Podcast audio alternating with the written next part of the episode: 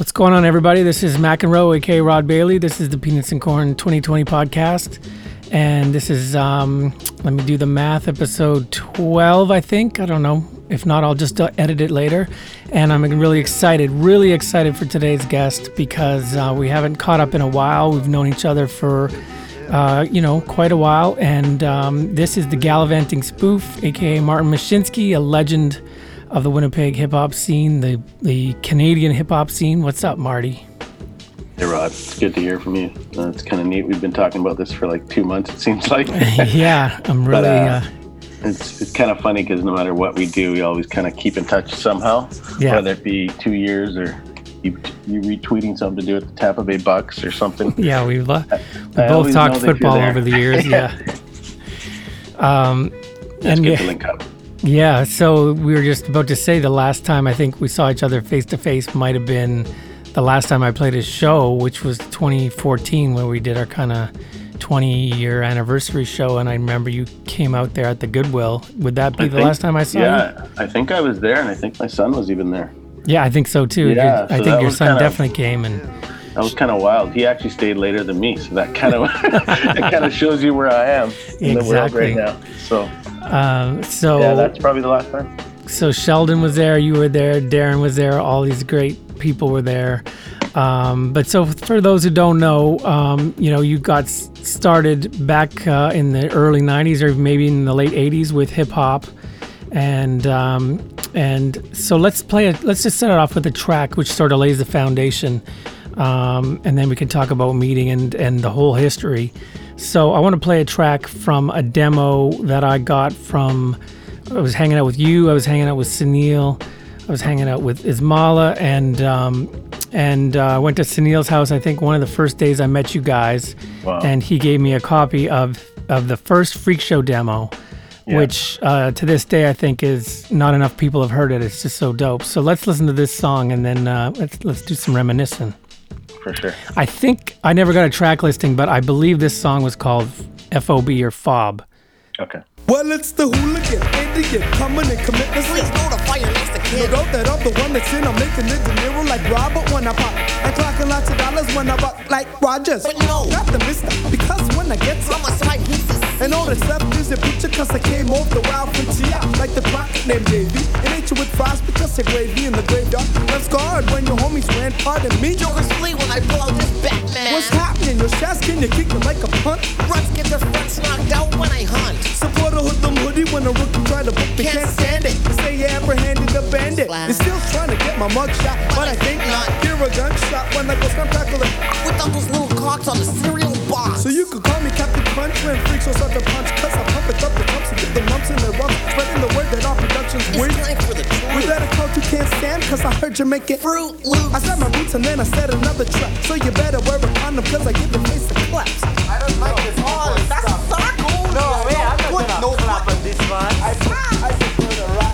I like a rock and roll blues. So much rock and roll. I cost more shit than an XX factory. It has to be the Lulls rolling on another jackie Then I run into the shadows with my coke I was deadly. They say that I'm the motherfucker, so just call me Oedipus. Before you get your ass Cause kicked. I'm wild like Jurassic. I stretch it in elastic and pulsasic in gymnastics. Watch me spin it. Hey, Shock, you forgot the breakdown. Watch me spin it. With shocks turntable and don't need cane. Cause yes, I'm able like a horse. I'm stable. I'm lead like Mabel. No makeup, I shake up like the earth. I quake up. A 10 on the Richter. I bend with the scripture, then big ya, ignite ya. Fight ya. Put 'em So then I fought ya, brought ya more pain than the doctor. Giggles, oddball jiggles. But I'm not jolly like Raleigh, so call me Polly. Cause I want a cracker. Dead full of lead, they misled, I want want 'em wet to the maggots. Bugs, hug by some slugs from a magnum with fours. Cause a corpse is a corpse. Of course, of course. Not Hispanic, Don't panic. not depressed like a manic. I clean up, speak Hispanic, not the bouncer cars. I actually don't mind this. It's not bad, this nice one. Okay, but I think the record go off my truck.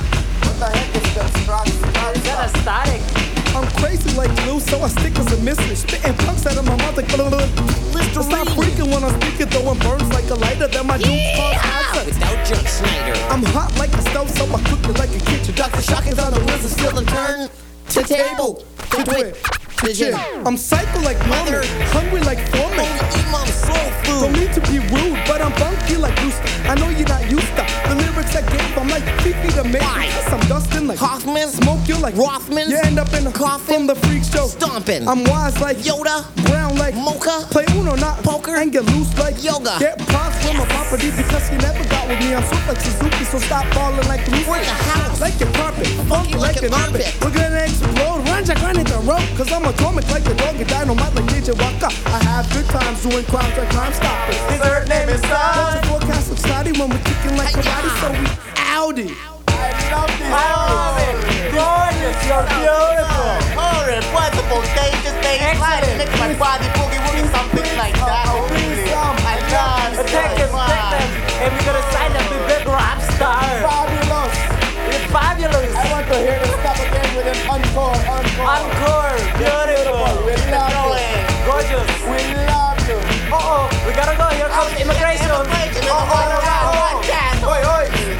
Let's go. Let's go, bye. Let's go. Bomb squad. We're out You're here. the one. See you. But first, I want to hear Pare, this ha? song again. Encore. Sige. Encore. You guys are beautiful. Love you. Fabulous.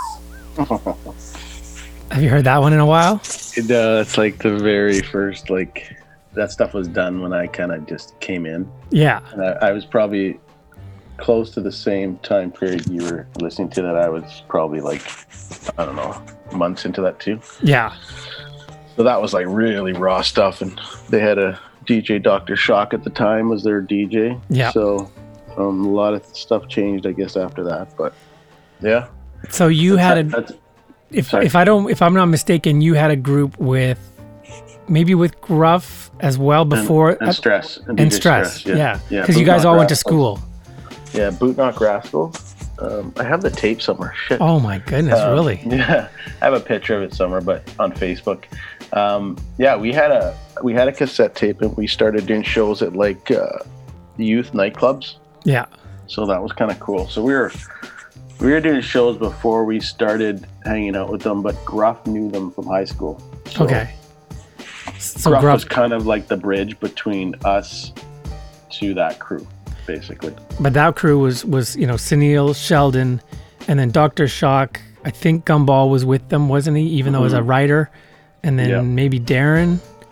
There's about 20 guys, to be honest. There's all you. these other dudes yeah, too. They had a massive crew, and then uh, when we came aboard, um, I would say we were one crew, but we just did our own album with Twisted Spirits, right? So Boot Knock basically turned into Twisted Spirits, except minus stress. And Um, then so, but Bootnock didn't have Ismala, did he? Did you? No, so at the same time we were go- kind of coming into the crew, Ismala was too, because there was like a battle scene, and we used to do these socials all over the city. So we kind of all congregated based off talent plus just uh, familiarity through Yeah. Gruff. And Ismala would be battling by himself always, kind of like a Saint Patel kid. Yeah.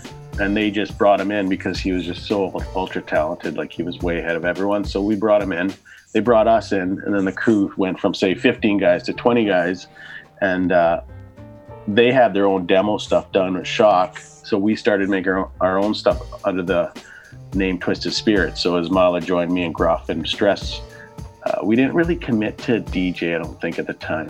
Right. trying to remember that, but Stress was not really involved in that transition, and then um, yeah, which was hard because Stress was probably my best buddy back then. Yeah. But um, he was doing radio stuff, and he was doing some other stuff too. So, and then yeah, we created Twisted Spirits, and as they recorded their demo, we were our project. We recorded our project pretty much The like same I. I'd say the exact same time, same studio kind of thing. Um, that's kind of when we started hanging out at U of M days, right? So. Well, yeah, like I remember it. Like um, I met you and Ismala. I think Ismala might have been in engineering, so I'd seen him around. Mm-hmm. Yeah. And and then um, so someone stepped to me. I think might have, it might have been you. Yeah, Here- the he- ha- UC probably. Yeah, uh, having heard about Farm Fresh and wanted to know what was up and kind of asking me what we're doing.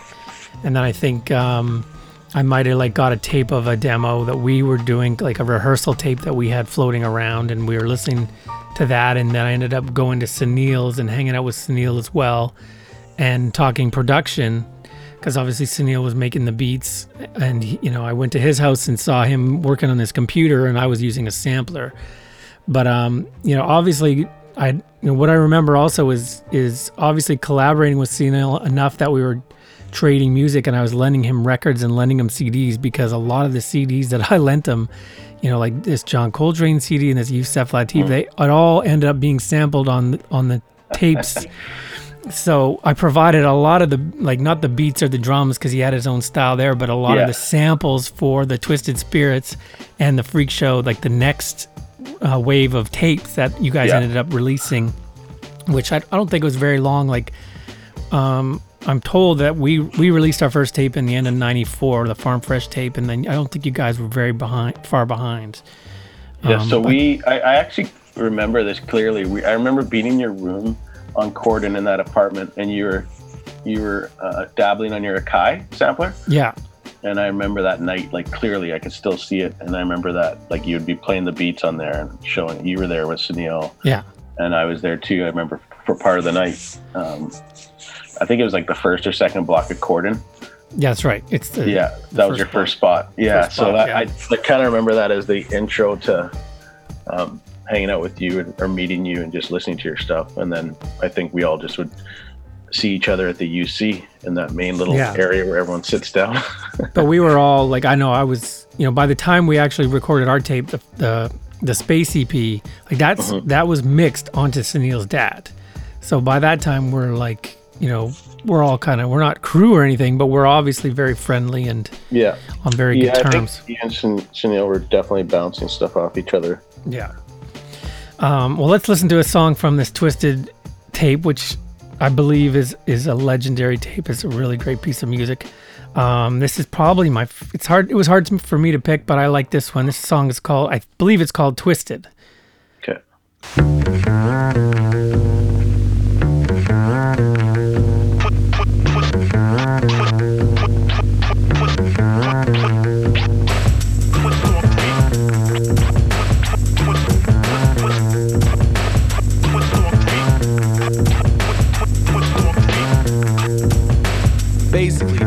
Make your head bob like Marley. I press on and nail a sucker. So pucker up, cause you can kiss your ass goodbye. I'm not a good guy, so ask would I or can I like Carl get wild like a zebra off the strap? Just sit back while my styles develop like Kodak Black. My boys are twisted and there ain't no way to tame us. Who's tried to challenge, so we wrecked them like an anus, cause it's in my nature or in my genes to leave eyes black when I smack an MC with my rap. In fact, let me expand on that. I hope you carry dice, cause your game's the craps. Don't test me like Paps, cause the pappy I'm not. Tempers flare like herpes when I work these spots like labor. To me, child, you're mild in comparison, like Harrison. I can't afford to reward you with mercy or forgiveness. What is this? Please let me be honest. I'll leave you running back like Thurman Thomas if you choose to challenge a twisted three. You see, it's not that difficult for me to beat you to a pulp. And yo, this is not fiction. My addiction was me like a guillotine. But don't lose your head when I set foot on stage, cause this game is not over. I'm very versatile, my styles range like a rover.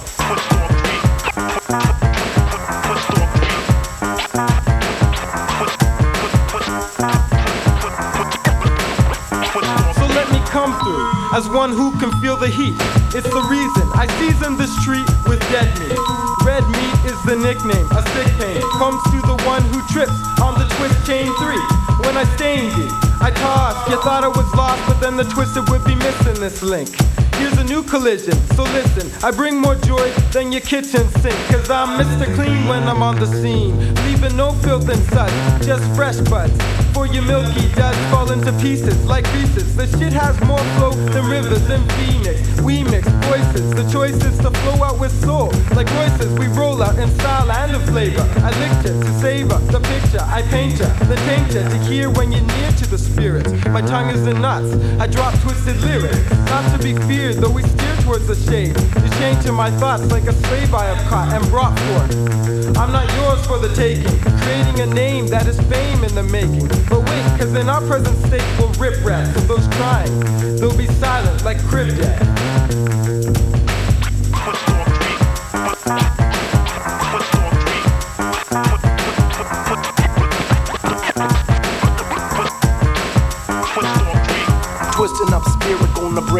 trauma. Find what my word, keep you sweating in my sauna. Overzealous, don't be jealous, cause the fellas always tell us. slip to seek a voyage on a never ending story. Your virgin grips afloat in this metro sorority. Urban keeps disturbing in the minds of the person. Now emerging drama, hang with freaks that are lurking. To bring my hollow style, no denial, full the copy. Smooth, otherwise you get penile, cause I'm cocky. Blocking out the past from retards with the past. I'm the twisted in my head underneath my Lola mask. Task in my brain, brain cells begin to melt. I'm climbing up the ladder cause the snakes need help. Pelt to win the skelter, any help the man a son. Attacking with my spirit and you got nowhere to run.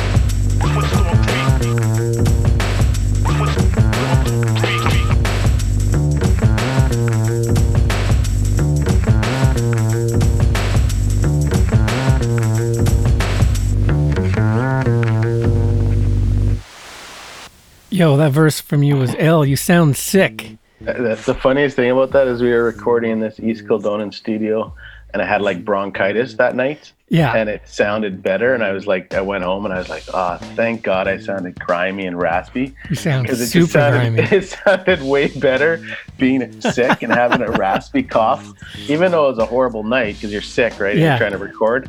And I think that in the shadow, like I was just really happy to how my voice sounded, which is so funny because it's like, you know, you're not trying to front and put on an accent coming from Winnipeg, but it just No. sounded better. So No question. And do you remember who who did the cuts? Is that that's not stress, is it? no, it might have been Grasshopper, but I because Grasshopper was in university at the same time too. I'm just trying to. It seems a little bit It, before it would his say on time. the tape. Yeah, it would say on the tape, but Right. Uh, Mine's just I definitely don't. I definitely don't think it was shock. right. So, yeah, I'm not sure. That's weird. Well, that's a legendary tape, and imagine. I remember you guys came out the freak show tape. Actually, it might have been stress then. Sorry, it might have been stress. It, it sounds like Stress's style yeah, a it little could have bit. been. Yeah, it could have been. Um, yeah, you. So Freak Show put out a tape, and you guys put out a tape kind of at the same time, two different tapes, and then you guys were Mm-hmm. Yeah. slanging them like crazy. Yeah, we were like, uh, I always, I'll, I'll tell you a story about that. You were like, you, you were like the guy that could sell them no problem, just being yourself. And then we would slang them like drugs. Like we would sit there and push on people, like push and push. Yeah. And and I'd be like, oh, Rod's just selling them no problem. And then here I am, Mr. Aggressive Salesman. And we would actually get kicked out of places. Like we we got banned from all the Canad Inns bars, whatever Yeah. they were called back then Right. we got banned from all those bars because we would go in on like a Friday night and sell like 50 tapes. Yeah. We wouldn't just sell them. We'd like put, we'd mm-hmm. force them. It's like, hey, you're buying a tape. And it's like, what? It's like 20, it's like 20 guys, like, you know, some guys are big guys. It's like, hey, you want a tape? No, I don't have any money. Yeah, you want a tape. And we'd sell like, we sold a lot of tapes. Like we just, it was pressured sales. And you remember us standing in UC. Oh yeah. I was just like confronting every every person that walked by, and it worked. Like that was our style, right? So it was just aggressive. So Well, you had a lot. You know, like we. My philosophy was, if you don't like us, then I don't kind of Yeah. don't give a shit, and I don't want to force anyone to take a tape. Like pretty much the opposite. But that Yeah. kept our audience limited. Whereas, like you'd see a lot of people at your shows that were like, "Is this guy's even into hip hop? Are these, you know, like who are these Mm-hmm. people?"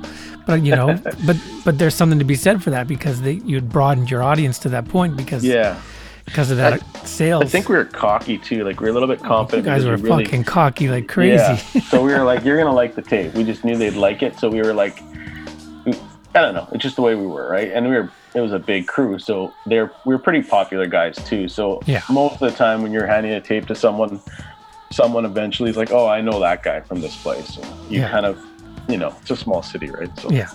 So, so in the world of um, Winnipeg hip hop at that time, there was obviously the Freak Show and the Twisted Spirits, which was the low at that time called the Low Lows, and um, and then there was uh, Farm Fresh, and then we had a crew called Tabs, Yep. which was with uh, Mood Rough, and then we also had different shades on on Peanuts and Corn, kind of just about to come out at that same time. Okay. Yeah. Um, so we started this crew with Mood Rough called Tabs, and then um, I guess we were fucking around doing the second the, the Mood Rough tape when we did a song called Tabs on You, and me and Garfield were in the studio, and he just we were playing with the effects on um, on uh, you know just like playing with the effects on one of those effect boxes called a Quadraverb. And, he, and we got this echoey thing, and he started talking. So let's listen to this, and I'll get your reaction because you might not listen to this for a while. This song's called "Tabs on You." Punk, punk, punk, punk motherfuck. I heard you don't like my shit. What's up? oh, you know I dig it still, boy. Oh, came back to me, man. Running around the store hiding my tapes. no, tab screw is on you. You know I'm keeping tabs, boy. Word up, tabs coming at ya. Look me in the eye, kid. You know I ain't playing games. Oh my God. Ooh, I pulled tabs on you. yes. Best back up. Back up, boy. Back the fuck up.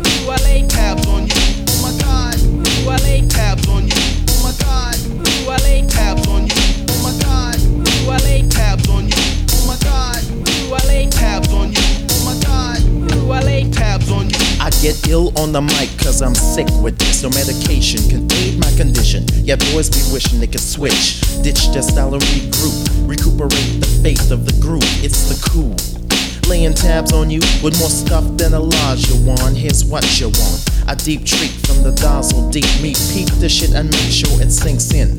Blends like a scat on a jazz quintet.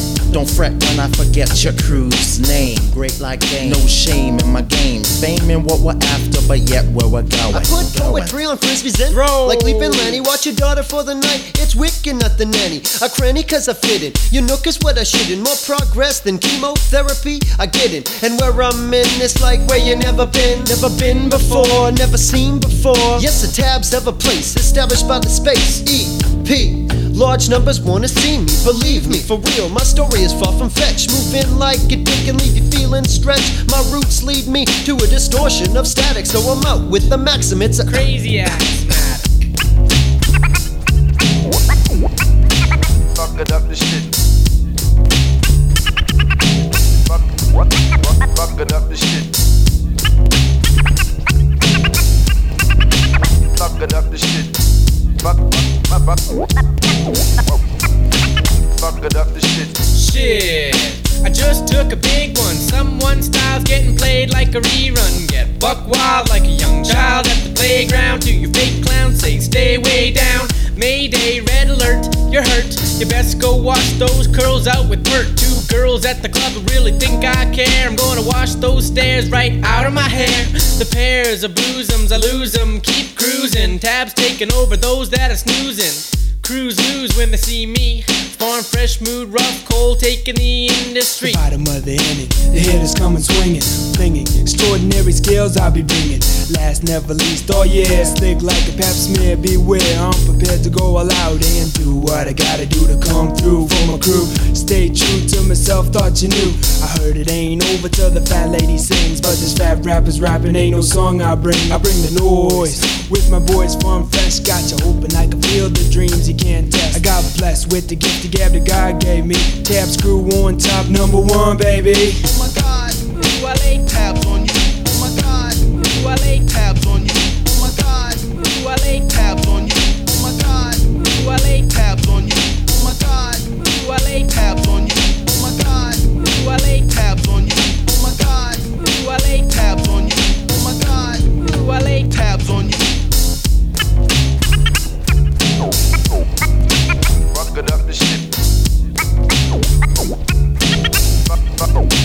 Fuck it up the shit. Fuck, fuck it up the shit. Fuck, fuck, fuck it up the shit, y'all. So that's Tabs on You. That's by Mood Rough featuring Farm Fresh with a fun little intro that I think was digging at Yeah, you. I totally remember that now.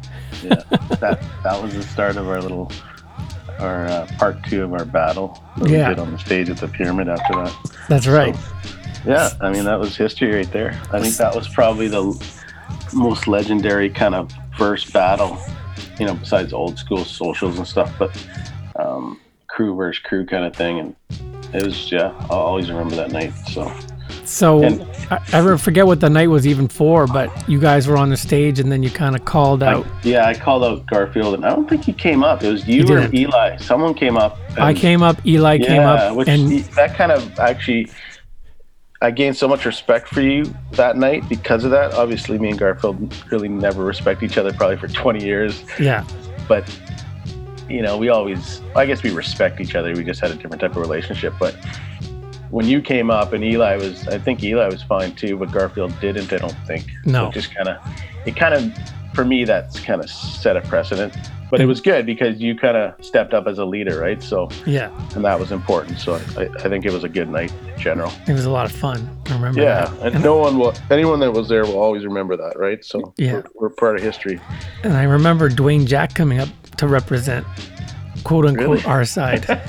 okay, yeah, Dwayne from Calgary now. Yeah, he's in Calgary now. Yeah, we were le- reminiscing about him uh, with Len because Len did an earlier podcast with me. Yeah. Um, but that was the day when we also, you know, you guys and us and everybody, we all lived and died by the Sam the Record Man local chart, which I think they Oh. updated every month. And it's like, who's number one? It's this month Yeah. it was Farm Fresh, and then it was, then it was yeah, uh, Twisted Spirits, and did well there. And and I think when I hit the tape, like if, if like if there was technology nowadays, people would see the cameras what happened. And, like I purposely did Oh, it in front of joke. Garfield's remember it face or whoever was working there. I did it on purposely in front of their like I turned my head and smiled because Yeah, it it was was, a joke. obvious, right? It was a yeah, joke. Like, it- like he ran Sam the Man, but didn't he work there? um, not Like, yet. oh, I don't think. I don't someone think did. I did, but well, someone affiliated because it was like front shelf, right? So I was like, oh, this should go here, and I turned and smiled at the employee on purpose, right? Right. So, yeah, so, so it, it's kind of good it happened, right? Because it kind of started things rolling and got people competitive and working harder. So, Totally. As, so let's move on to how guys, how hard you guys were working and how um, focused you were. So then, um, no one in Winnipeg had done a video yet at Mhm. this point in like '95, getting into '96, and um, you found a guy who would shoot your video. Um, you did a new song called "Patience." I remember you guys playing me "Patience" before you did the video, and um, I remember kind of hearing the beat and being like, "Huh, this is you know a bit of a progression." And so let's let's listen to the song "Patience," and then you can tell us about the video. This is the Freak Show. And all my boys are ready. They're ready to drop their next track, and it's called Patience.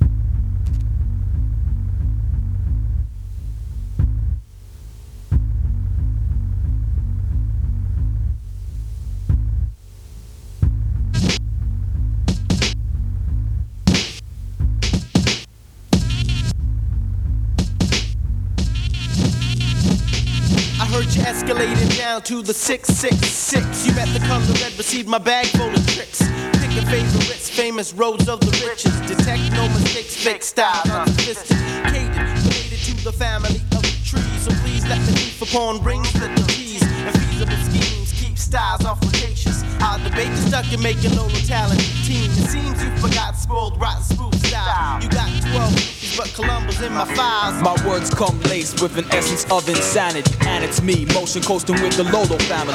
Can't you see? You beating me equals fantasy. Lyrics start to drop, you best to find yourself a canopy or an umbrella, fella. Cause when it rains, it pours, kids. So grab your lifesaver, cause my flavors are assorted. So days of religion gave me dual citizen. Ship anchorways, no delays. Now I'm in full plastic jacket, lyrical protection racket. Radar for your crews, bring your slogan and we track. it. Mm-hmm. I'm wild like an orchid, rhymes blossom in the morning. You start to call me George, cause I possess the strength to form it. Warning. Stepping out when cooked like I was fishing. You choose not to listen, now I'm calling a mortician. You're wishing for an exit, but your death was expected. Before you could speak, your headstone will be erected, well respected. So when I step, kid, please avoid. I come with style so fat, they get more space than asteroids, boy. You talk about all the mics that you hit, but when you see me face to face, you wash my dick with your spit.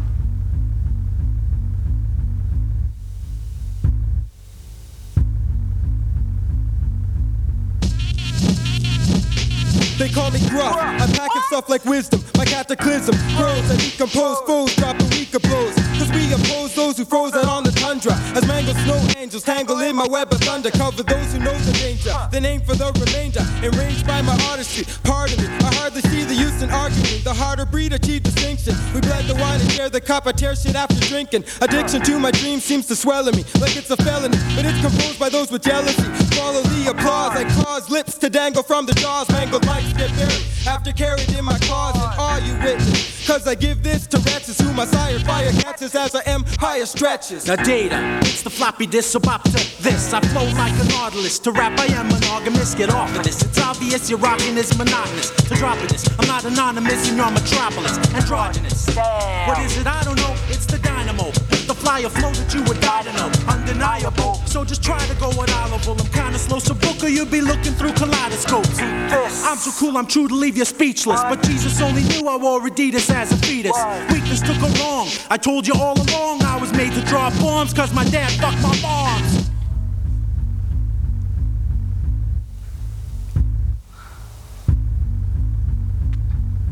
Patience, erasing my fixation to eliminate. Infuriated by the artificial to inseminate. Need accidents, eruption, I am masculine. A trail to derail with a sailing trail patterns. Thus I taunt the haunted, wanting pseudo orgasms. Launching haunted thoughts, I got you caught in phantasm. Enthusiastic pleasure, swindling your treasure. The family jewels, now your sanity's confused. Oppressed and left restless, I'm sure to leave you breathless. A two-face replacement to state we have no patience. Oh,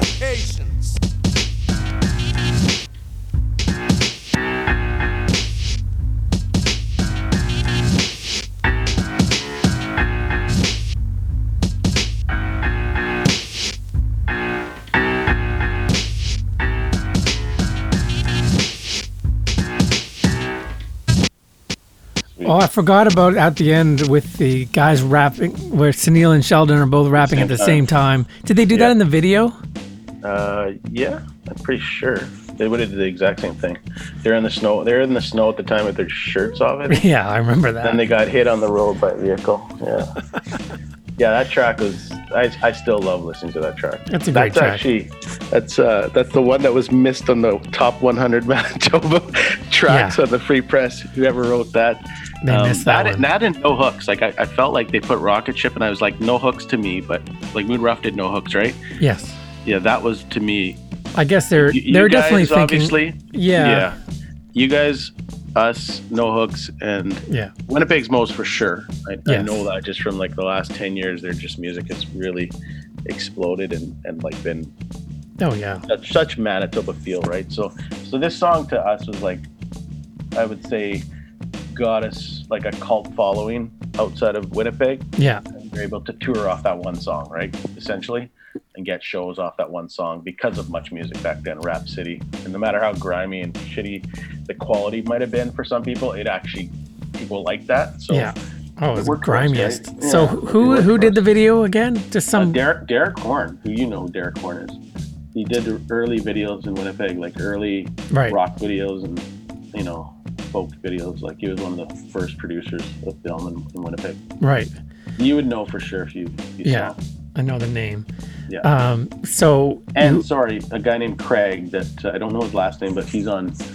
he's on my Facebook, and he's he was involved with stuff like that. He did, he did the filming, and Derek, sorry, he did the filming, and Derek Horn did the editing in Toronto, and Sheldon, I believe, produced the video. If I'm wrong, I, I apologize. I remember whoever shot the video was had very little experience.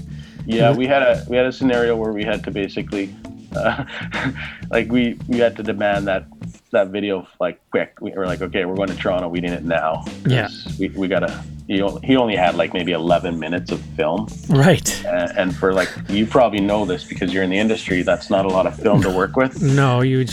So a three minute song from 11 minutes That's of film. un- unbelievable. Yeah, and I think Derek Horn, when he got it in Toronto, he's like, "Holy shit, guys! I don't know what to do here," and he actually did it.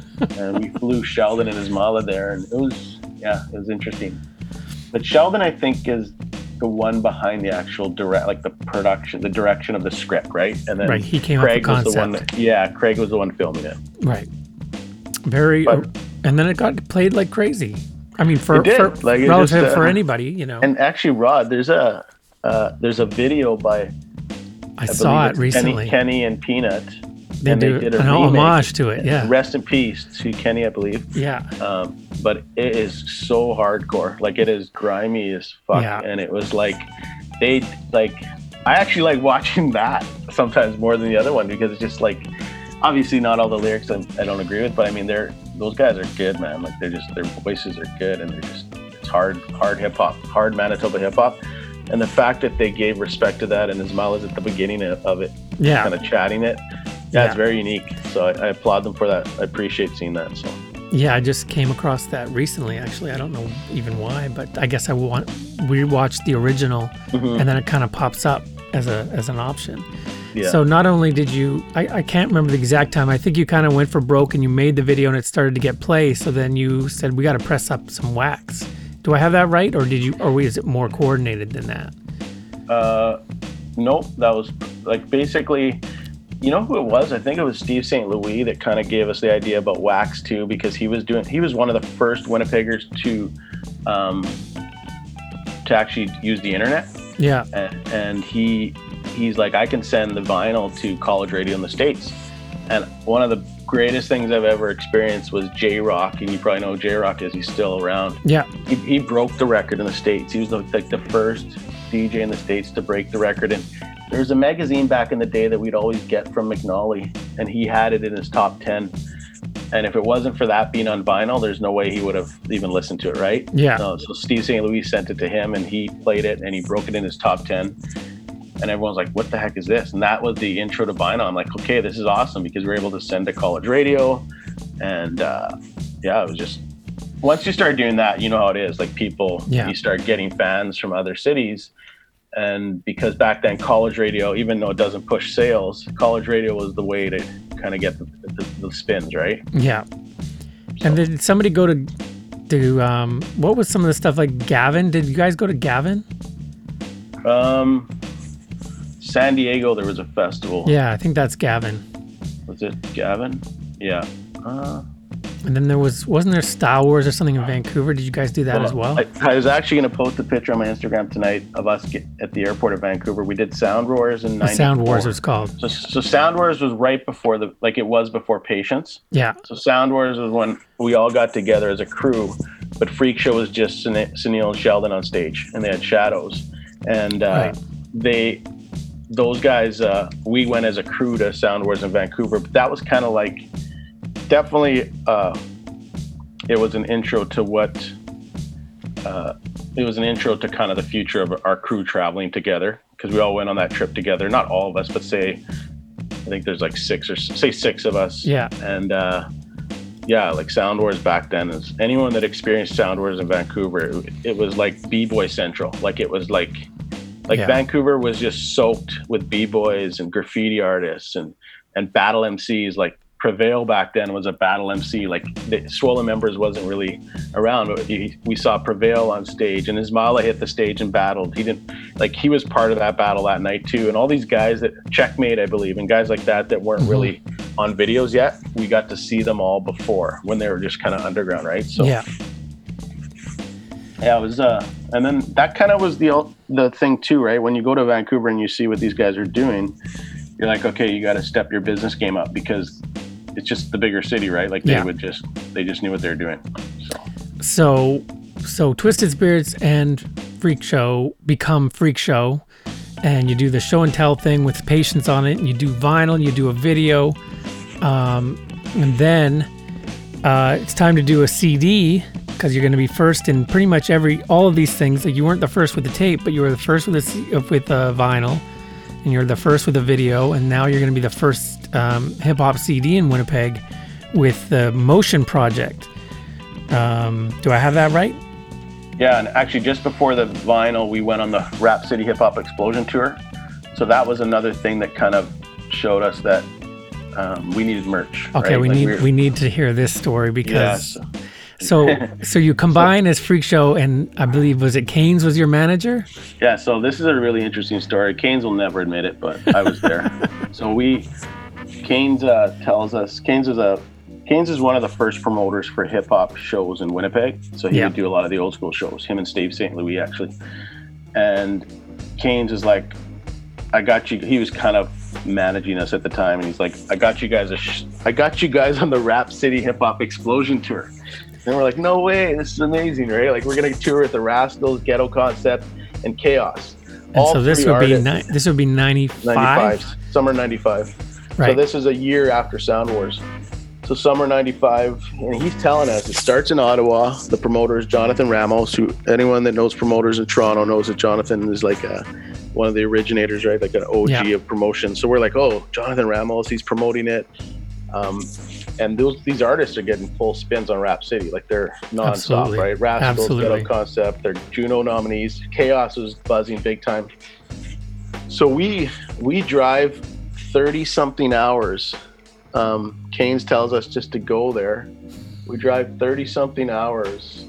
We show up to ottawa and uh, we get there and we walk in this club and like it was the weirdest situation one of the weirdest situations of my life and they're like who the fuck are you guys? Like they're like the promoters like i know nothing about this. What are you talking about? You're on this tour.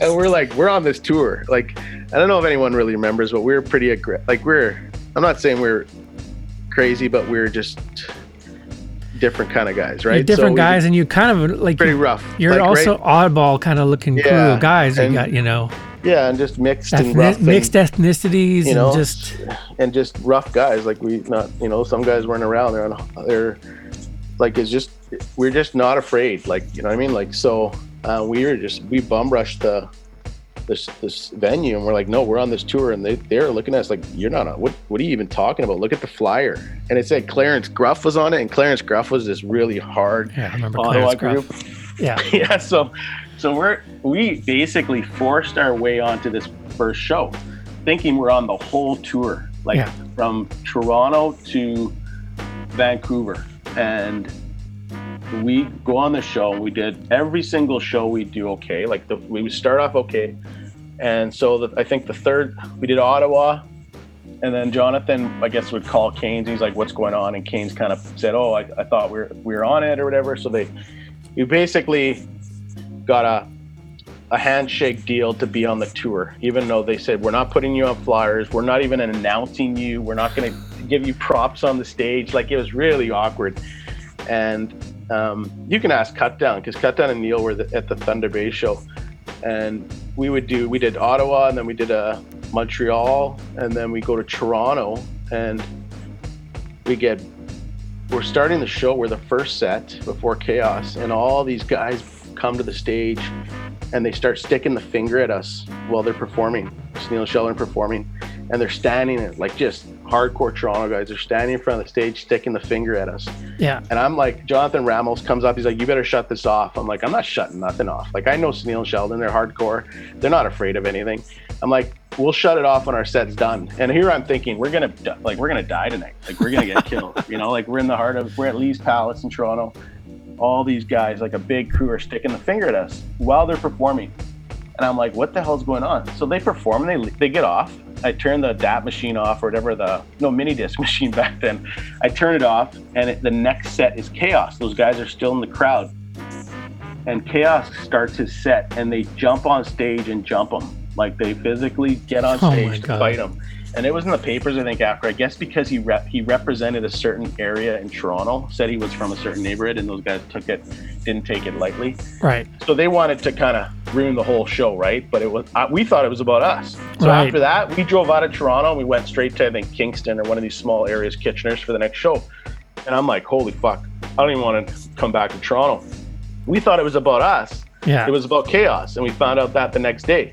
So it gave us confidence because we figured if we can get through that, screw it, we're gonna just keep performing, right? Yeah. So by the time we got to Thunder Bay, no word of a lie, we were like, like we were totally killing it. Like we would come off the stage, and I know because I was selling the merch, and I'd have a, a like a say 20 tapes, and we would clean house. Like they Yeah. would all bum rush our table, and we clean house, and it was pretty cool. Like it was one of those things where they we got to Winnipeg, and we had a fight outside, a verbal fight with uh, Chaos's crew because they just would never announce us that we're, we're like they would never say props to Winnipeg's freak show, right? Like Right. they wouldn't say anything.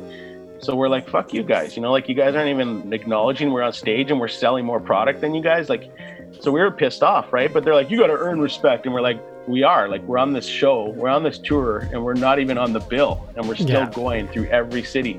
So it's kind of cool. It's a good experience. We totally paid our dues, all the way to Vancouver, and. uh and yeah, it was right after that. It was like, okay, we saw they had vinyl, they had other things. So that's kind of that was the intro to the vinyl because Sol Guy was there. Sol Guy was a big influential figure. Yeah.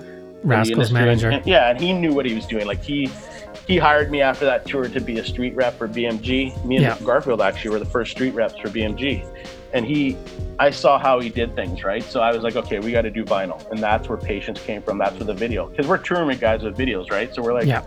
We got to put out a video right away because you know it only makes sense after that tour to have something behind it afterwards and that's kind of that's kind of spearheaded the video we actually came up with a pot of money we're like okay everyone find some money and we'll we'll pay for the video so we, we paid for it ourselves That's a wild, you know, to go out of pocket on a whole tour, coast to coast. I assume you're just you're getting merch money and that's it. Uh, You weren't getting any it was of the door. like i mean we actually rod i'm telling you the truth like i tell my kids this too like we would go to sears and you know they have couches Yeah. we would sleep in the couches in the daytime until we got kicked out because we never had hotels Right. these guys had these guys had riders they had hotels they had uh, per diems they had everything right Yeah. and we had nothing uh, we had buddy back then racism was alive and well i remember being in uh, a pizza pizza and we're sitting there and and this big guy comes in with eye tattoos and he's like hey and we're like hey he's like oh i'm just acknowledging you're a black guy to howie one of our guys in the crew right? Yeah. we're like what?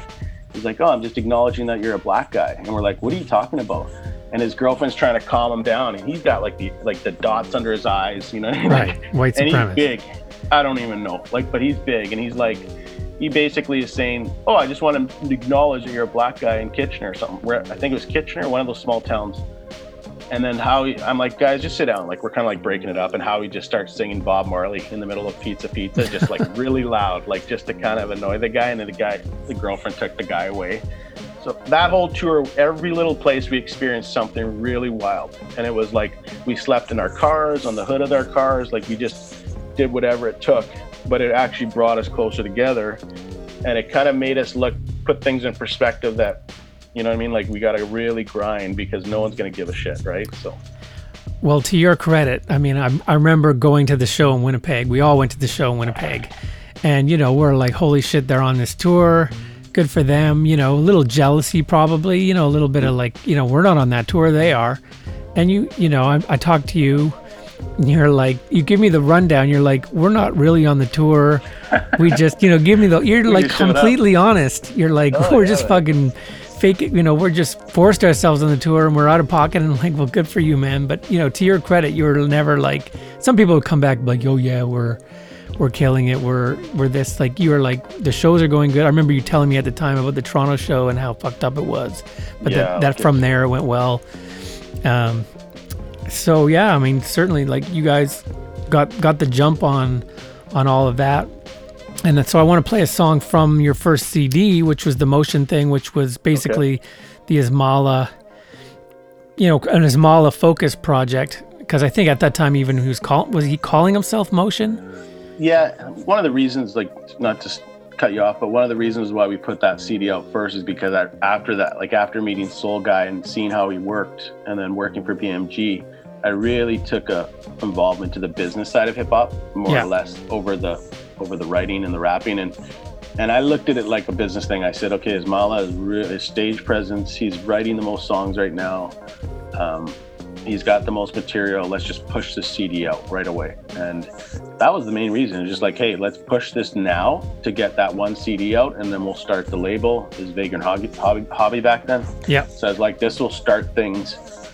Um, and you know, some guys are like, no, let's do a freak show CD. And and to be honest, we had the tapes, right? So we had product, and but we didn't have new songs. So I was like, well, you know, let's pick something because one thing I noticed with with BMG and, and guerrilla marketing, they called it back then, where you're just like aggressive, right? Street marketing.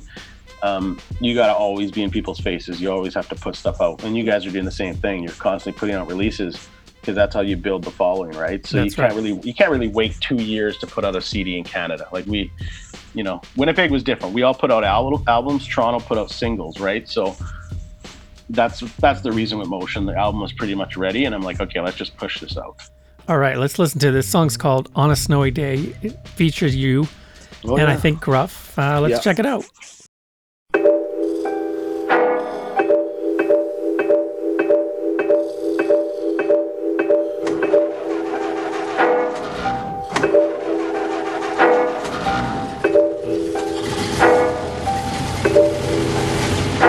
I'm flying to the tropics. Fuck the snow. It was on a snowy night as my set started to drift. And swift onlookers passed me on my night shift. Sleepless in my eyes, want to cry for destination. Lips were getting lonely while I wished for conversation. Lots of 60 minutes went by myself and I. Me, I slipped into a daze thinking about the day I see it. I wonder, boy, the who or whence will I see it? My father told me stories never glorified the truth. But then he got to see it and made the daily news. Clues follow tracks, but fools only acting factual. I made a pact. I'm never gonna slack from driving up the road, just the one less travel. I'm filled with satisfaction, emptiness was battle. Crew like the trees, you can see in my rings. Things will bring me there, but in the snow nobody sinks. Contemplate the shape, unexpected or predicted. I know it's cheap housing and I'll never get evicted. Oh shit, I'm dreaming, better pinch my lay for life. Wanna see it when I get there and bear the end of fight. Continue to my drive and see a human in the distance. Should I slow my journey and be of some assistance? Risky is my business, I could witness being a victim. So hitch into the cycle, I invite them in to trick.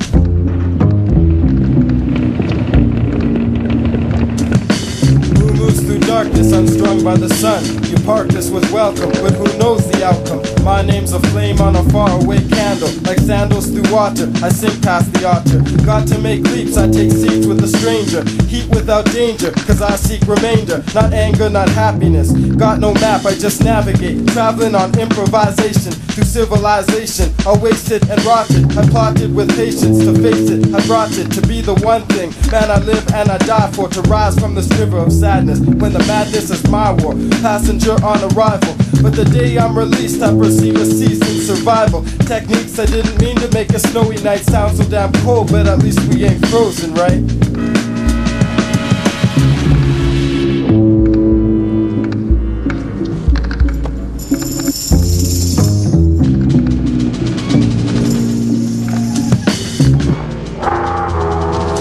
What's the problem? Like flurries falls under my hopes as I float over troubled waters in a leaky boat. The rope chokes my throat as I hang from technicalities. I can't survive when you pay to make money in reality. I'm not willing to sell my soul to make a shilling. My life's a murder mystery. Father time is the villain, spilling seconds on existence with persistence. I dream of living free, but I fear it is too far in the distance. Why don't you join a coalition, change the deuce to a trade? There's no use if you stay, so let's move out on our way. Hey, yo, we cruise for a day, anticipation started peaking. Concerned about results, cause we don't know what we are seeking. It's always looking grim. I saw a semi on horizon, charging like a bison, and our soul started rising. That's on a snowy day. That's uh, Freak Show um, from the Motion CD, Vagrant Hobby Records. So at that point, you started a label, Vagrant Hobby. Yeah. So at that time, I was doing um, I did a, I had a company called Vagrant Hobby Promotions, and it was the label and it was concert promotion. So I brought Pharcyde and Alkaholiks and all these c- concerts to the Yeah, I want- Rendezvous. I want to talk about that. Yeah. Yeah, so uh, that was kind of what I would. I kind of did everything, right? So, you know, I had this. We had the studio at Sunil's, and then I obviously branched into owning the Wax Museum with Rob. But it was kind of like the beginning of my business side of hip hop in Winnipeg, and and you know, it was just more or less, oh, this is what I want to do. You know, I set up a little office, and uh, you know, just I started to take things serious, basically. Um, I remember you. Yeah, like what? What did? What did you do to get into the promotion side of it? Because I remember having the Yeah. honor honor of playing with the Pharcyde, and that you hooking me up with that show, which you know I'll never forget.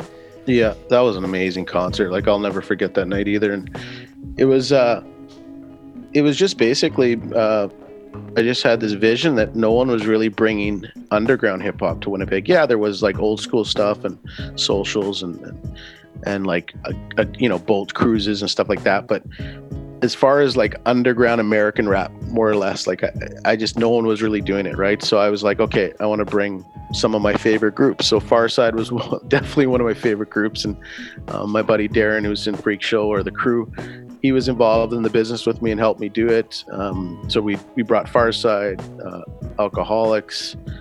We booked Souls of Mischief. They couldn't cross the border. Like we did a lot of concerts. I, I can't even remember how many. Um, but it was it was one of those things too, right? You, you get into it and you think you could be successful at it, but um, you know what? It's it's a cash business where people show up at the door, and a lot of people don't want to pay, and you know it is what it is, right? It's like it's it's a lot of more glamour where you, you become really popular and you, you get to know a lot of people. You know you Yeah. by being a promoter in the city, like it's it's a fun thing to do, but the lifestyle as far as the money side of it, it just back then there was no money. Like it was just No. like every, every show I'd lose money, but you know you'd leave the night and you're like, oh, I hung out and, and brought Pharcyde here and everyone loved it and I lost a thousand bucks and well it was worth it, right? Like it was, you know, I because I'll never forget forget it, right? So. And it's not like these were touring artists, right? Like these were one-offs, No, weren't they? fly them in. Yeah, we'd fly them in. Oh, yeah, we were just yeah, we were like back then. There was no cross Canada tours No. of those guys, right? So, um, it was definitely fly-ins. Like how was that related to? I remember Craig Mack came. Was that was that before Pharcyde? who brought. No, Pharcyde was like the first. Right. There might have been something before Pharcyde, like like old school rap that I don't know about, but like Yeah.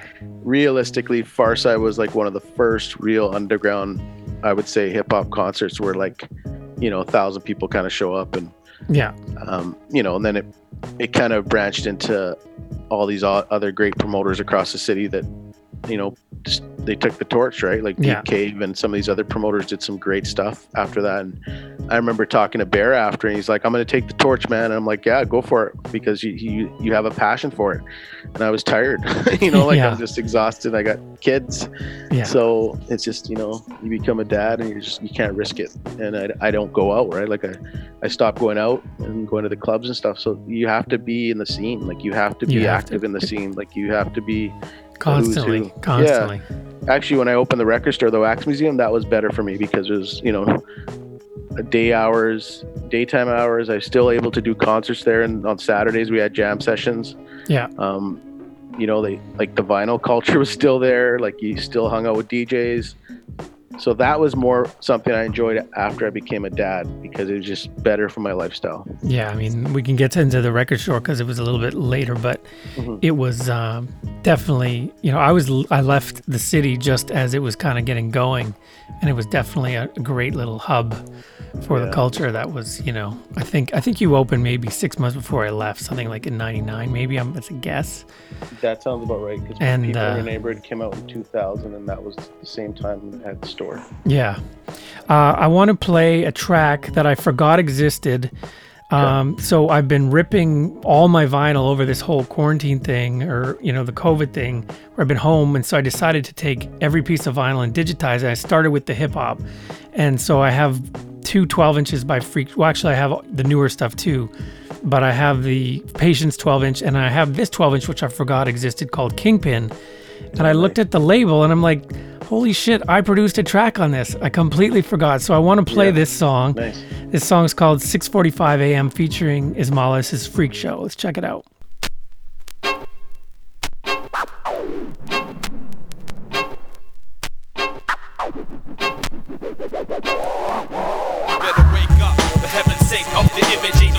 This is full contact, you might have step again. Don't into combat, for long back in preschool rap with dust caps, cause the styles are whack. Hey, no one passing me audacity to think it has to be possible. To grind a commercial hip hop, they're uncrossable. Improbably, for eternity there will remain to be. It's plain to see as well as shepherd. Hip hop, it just came to me as a flock of black sheep, turning me into a freestyle athlete. Battles equaling track meets, fuck stadiums. Competition is in your back streets. If your rap's weak, you might not qualify. If you're in a fast heat, I promise I will personify the end of your career unless you adhere to these instructions. Don't attempt to dismantle a bomb if you're involved in the construction. Layman's terms, concerned with these MCs that yearn to treat the mic like a door handle so that any fool can take a turn. The key is knowledge and intellect to accomplish introspect upon what dialect is to be molded. I'm soldiered up and ready for combat, eliminating MCs that belong back in preschool rap with dunce caps cause they're whack. You better wake up, for heaven's sake. Up the image, ain't no scrimmage, this is full contact. You might have and get thrown into combat, belong back in preschool rap with dunce caps cause your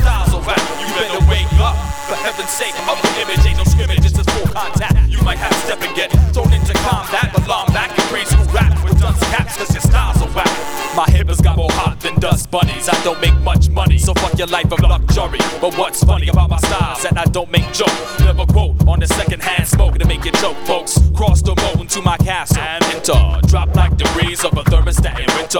Learning that I'm meant to be king for seven centuries. And eventually, all of your microphones to me. Smile is not a body, but an entity, essentially. Ripping you to pieces while I kill your crew mentally. So listen to what we say, cause there ain't no replay. I put MCs to sleep, so you best go and get your PJs. Please get closed like captions, cause I'm deaf. When I jam in treble clef, the last rebel left. Stop the devil's breath, yes. I drop rhymes like Glock 9, spit ammunition. And you're missing the whole point. You don't understand my mission, so listen carefully. Commercial MCs just don't care for me, so I don't care to be. Having my photos up in ebony. Instead to me, it is more important to rock steadily. Upon the microphone, doing the shows for only heads. Fabo keeps on arresting me for trafficking narcotics. My dope is on cassette, the whole universe is my project. Logic's always forcing me, me to rely in my sorcery. When endorsing the art of MCing, seeing, seeing, seeing.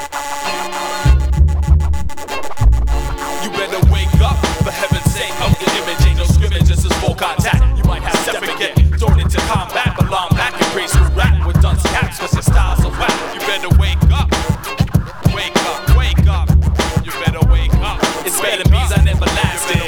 sarcastic. Pinch the G's out of your ADCs to go get blasted. Bloodshot retinas, getting a detention sentence. I was forced to drop science due to the lack of my attendance. With a vengeance, my intentions on the microphone. I do leave a sucker stretched out like lycra on your mama. City drama for the daytime. I'll put you on pause like a canine. Spit rhymes like saliva. Out the mouth of drunk driver. When he fails to breathalyze it, you get cuffed by my lyrics. See the way I engineer it, so the sound will lift your spirit. Generic no name MC, get more fame than I please. So I stick to my shit like babies, huggies. Don't judge me by my cover, cause the jury gets hung. Stakes is high, you'll be well done before the bells rung. Rung, wake up, for heaven's sake. Up the image, ain't no scrimmage, this is full contact. You might have step and get thrown into combat. Belong back in preschool rap with dunce caps, your style's whack. That's pretty hard, man. Uh, That's pretty hard. Around that time, I was kind of slowing down because I was in school, but I was Yeah. still making beats, and I was starting to make beats on the computer, and then I would make a beat, give it to someone, and they would take the DAT and go to the studio and record it. So at that time, I went through all my vinyl, and it's like, wow, I did a track for I did a track for Freak Show, I did a track for Mood Rough on their 12 inch, I did a track for Different Shades on their 12 inch, and they all sound like shit because I didn't mix them like I didn't mix the tracks.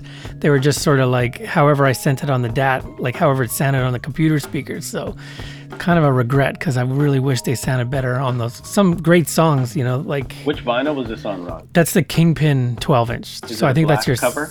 Yeah, the black cover Okay, with the yellow sticker. Yeah. Nice. Yeah, so your so your second piece of vinyl.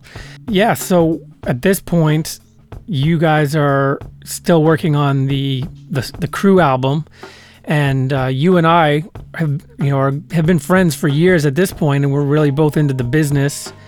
Um, you know, because you are you're doing your, your shows, and you've got Vagrant Hobby, and I've got Peanuts and Corn.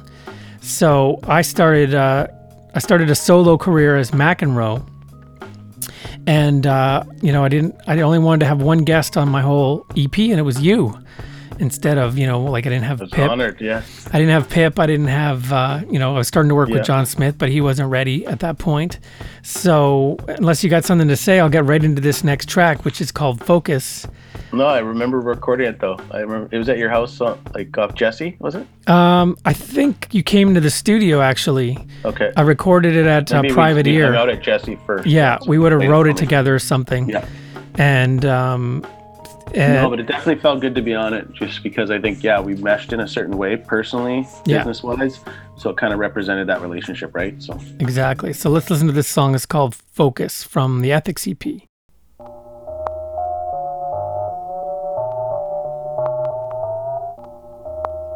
McEnroe, the gallivanting spoof, focusing. Focusing. Focusing on ourselves. Yeah. Can you handle that? Take a look in the mirror, boy.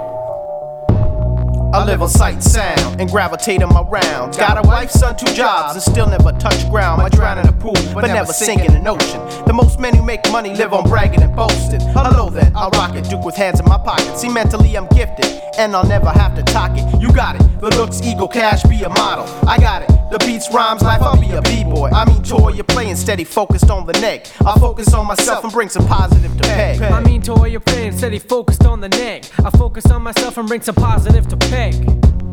Clear up your vision with Visine. Hung up on the hook like jocks and gym sizing. I've been caught in the third trimester of learning. You're squirming like an investor in a burning building. When a record label says you have skills, then they really mean earning potential. Between business and residential, the line becomes blurry in a hurry. When you're independent and feeding your family is a worry. Turn on the lights and watch an A&R scurry. See, I've only met a few that I like, to be honest. And I only met one that never made an empty promise. Promise, promise. Playing chicken with trucks, masturbate with no lust. Stop, remember rocking Walkmans in the back of a bus. No trust, label hawking must be the vagrant talking. Where the hell is Santa Claus with the deal in my stocking? I mean, give me cash, turn slow mo into fast. Like a feeling like you had when a sub it into class. Focus, never kiss it, must be bad if you like me. Must be good if you hate me, I'm not the end thing lately. Find solutions to a lack of focus like control systems using root locus. Plus, I ponder what kids bother with the fodder like a toddler. So I search for answers like the beyonder. But my wars are not a secret. Battle plan is open, so I suggest you peep it. Nurse my career if I even hope to keep it, let alone clean and simple. Heads dented like a dimple. I keep my book of rhymes close like a diary to Anne Frank. It's the rap holocaust, and the cost is not being footed by labels to which the bill is suited. Or address is madness, as it's still a fad best. They should be tested by the CIA for continually insulting our intelligence, marketing irrelevance for the hell of it.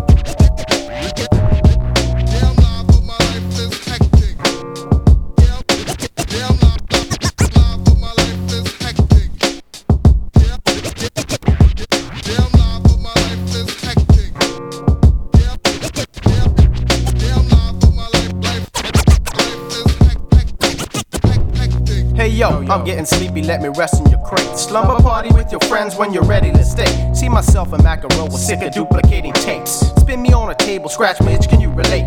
Confiscate with coding, drop a mix and we'll go boating. Sail on the snare and let the fairies keep the floating. Supposing I told you I don't mingle much. Well, I'll probably be a white label with independent touch. Hook me up a film, let my patience kick some butts. Get this by those who sweat when we still get play on much, much, much. I always liked your writing a lot. Do you ever miss? Do you, when was the last time you wrote Uh, a song? I'll tell you a little secret that no one knows. Um, so I think about two months ago, I, I messaged Cut Down, and he doesn't reply too quick. And I'm like, like, buddy, I, I'm buying this beat off you. And he he had this beat online, and it was okay. Exactly, it was beginning of COVID, because I was stuck in the house, right? yeah. And he had this beat. It was so good. I remember telling my wife, "I'm like, this beat is something I've come out of retirement for because it's so hard." Like Cut Down's my favorite producer. Like Yeah. I just loved. Like when I brought Cut Down into Freak Show, I was like a kid in a candy store. Like he, like you know, like we're both Italian. Like he just he just seeps of boom bap, and I love that. Right. So. It was like me saying, "Okay, this is the guy," because Neil moved to India, right? So, so when I heard this beat, when COVID started, I was like, I messaged him, and I think he took maybe a week to get back to me because Yeah. he didn't notice it.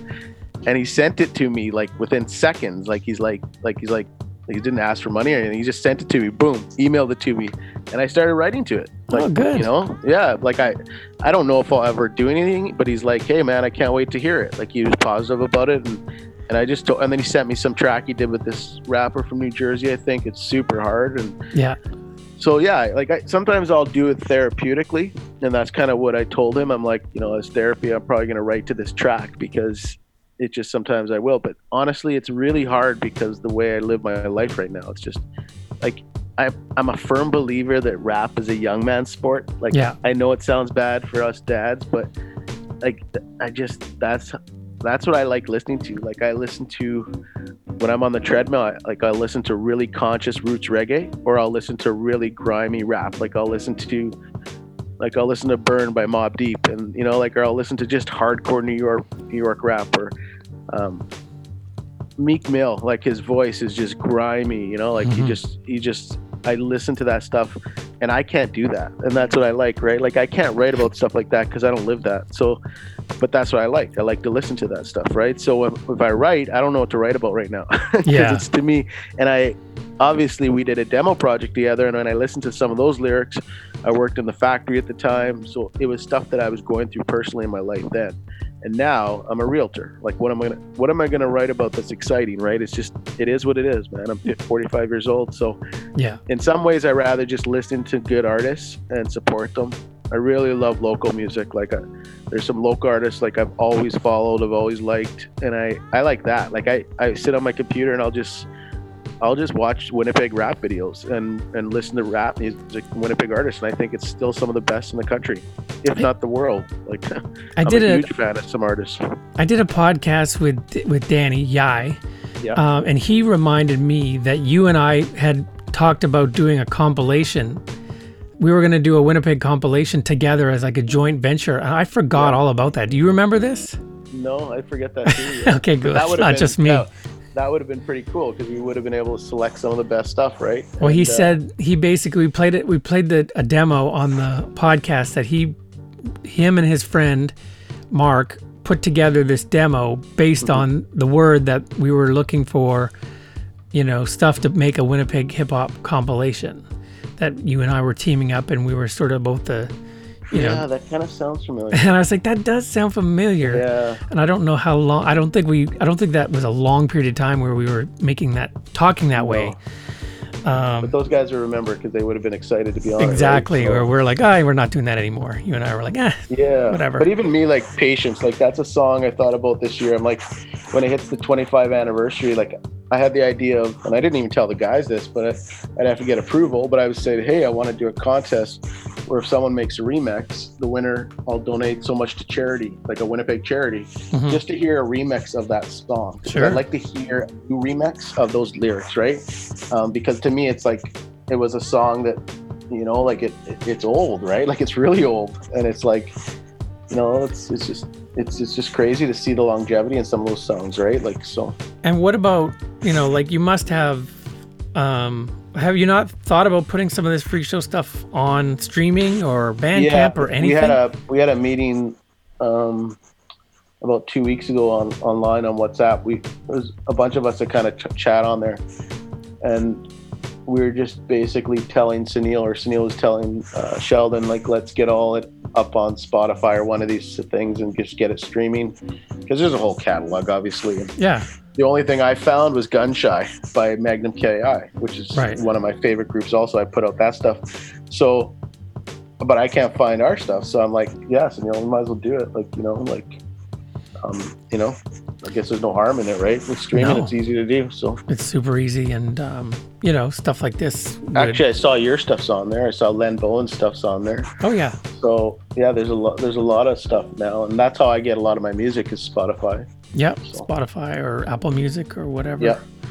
Um, so the next track I wanted to play is from the long-awaited Freak Show CD, uh, which is sort of the culmination of years of, you know, writing, I think, and ideas. Because a lot of these like songs ended up being snippets on demos as early as '94.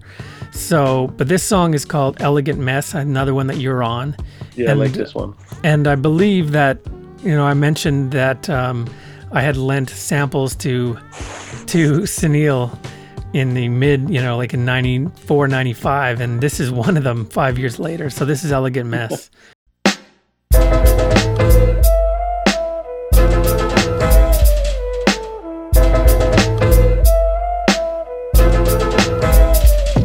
Well, I was slipping into sorrow at a very early age. My life was a storybook, but my parents turned the page. My dad lost his soul at the bottom of a JD, while mom started working and forgot about a baby. But I still carried strength, though the going got tough. School couldn't fool me, I knew the books were just a bluffer with a huff. The magic was dragging my soul, father, father from the problems while the Buddha took its toll. It was the short term memory, intent always tainted with an essence of impurity. Seen but never heard of me. I was drenched in silence, now I'm drowning in a pool. Parents swimming in denial, but they couldn't find a jewel. As neglect gets thicker, quicker I see the end of this one kid show that nobody would attend. I pleaded the attention, but never got the morals. Now I'm not promised tomorrow in this little shop of horrors.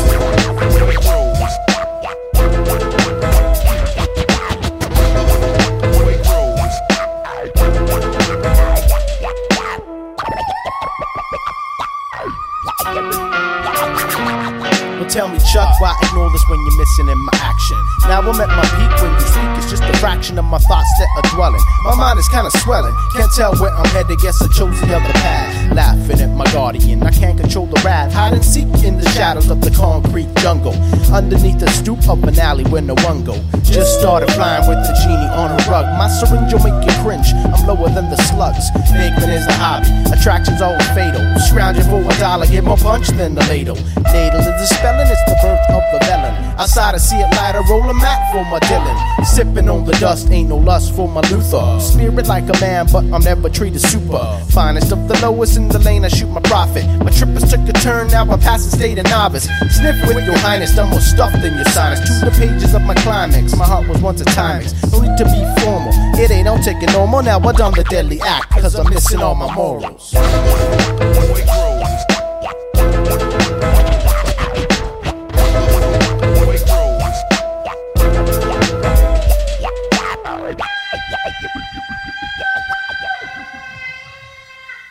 For the horrors that persist in me, Holding to eternity. Growing up in life, pain and strife, all are burning me. Yearning for the love I wouldn't even recognize. Agonizing, I'm the hot air rising, disguising any sign that my breath will soon resign if I could climb to the top. I would dine on the truth, then the mutiny would sooner be the beauty of a youth. Not silent, my environment would see the light of the sun, but this lonely one is only soaking night.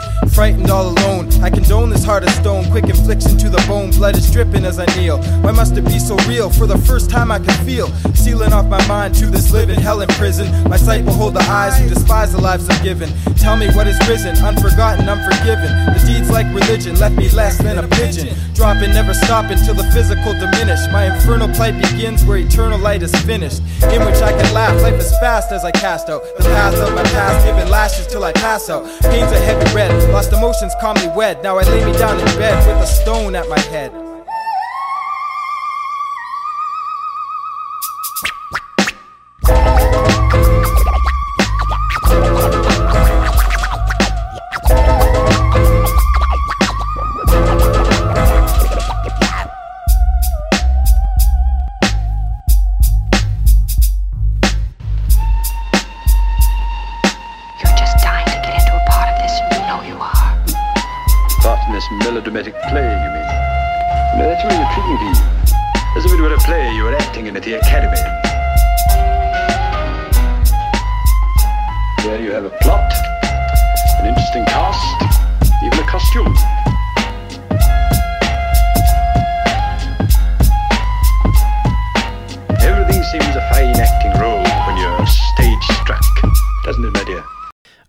Have an affinity for the tracks that were original Twisted Spirit lineups. Yeah, I, I know you do. Yeah. That one I really like. I like that track. To me, it has longevity. Like when I listen to that, I can listen to that now. There's some stuff I have a hard time listening to myself Yeah. earlier because I like, you know, I want to make sure my flow is good. But that one I like. Like that one I could listen to today. So Um, but there's something like uh, what happened to the hip hop group? Like a perfect example, like a combination of someone like Ismala, Gruff, and you. Mm-hmm. Such a good group, you know, just complement each other, different Yeah. strengths. Always someone would bring a good idea to a, to a different concept, and you know, like I think the powers and number thing took over, right? It's like when you're a big crew, it's like everyone has a, everyone wants to get involved, and sometimes you're like, okay, if we just do this together.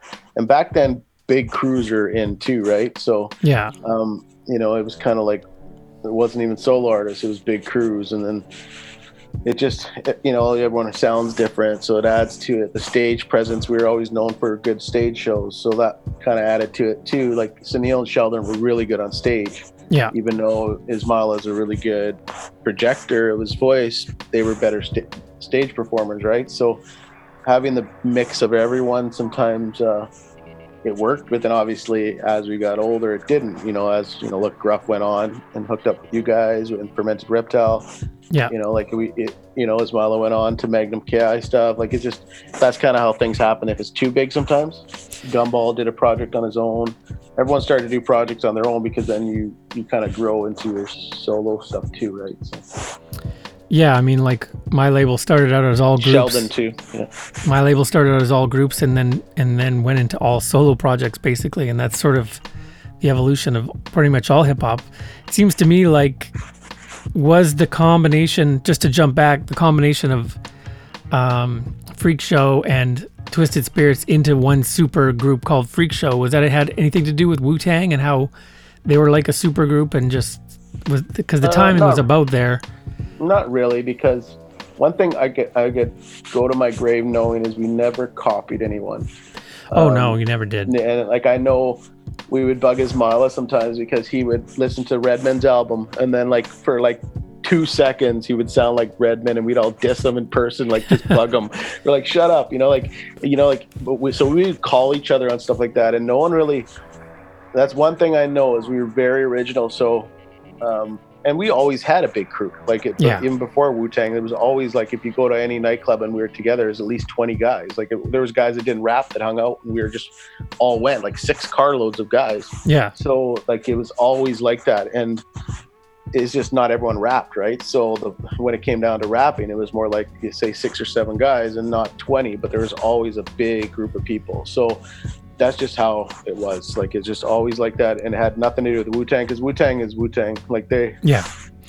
when uh, and I guess what I when I reminisce about you know what I consider some of my favorite time in hip hop is that time of like that special time like 94 95 where it was like we were friends we were rivals and to me the way you guys picked apart lyrics like if we put a tape out someone would step to me and be like, "This line, you know, Sunil, Sunil or Smala or you, you'd be like, this line, this line. I want to talk to you. You know, let's talk about these lyrics. Like you guys just were so much into lyrics, and it just forced Yeah. us to, I don't know, it just like you, your focus on it made me really want to be better, and you can hear, like you can almost hear.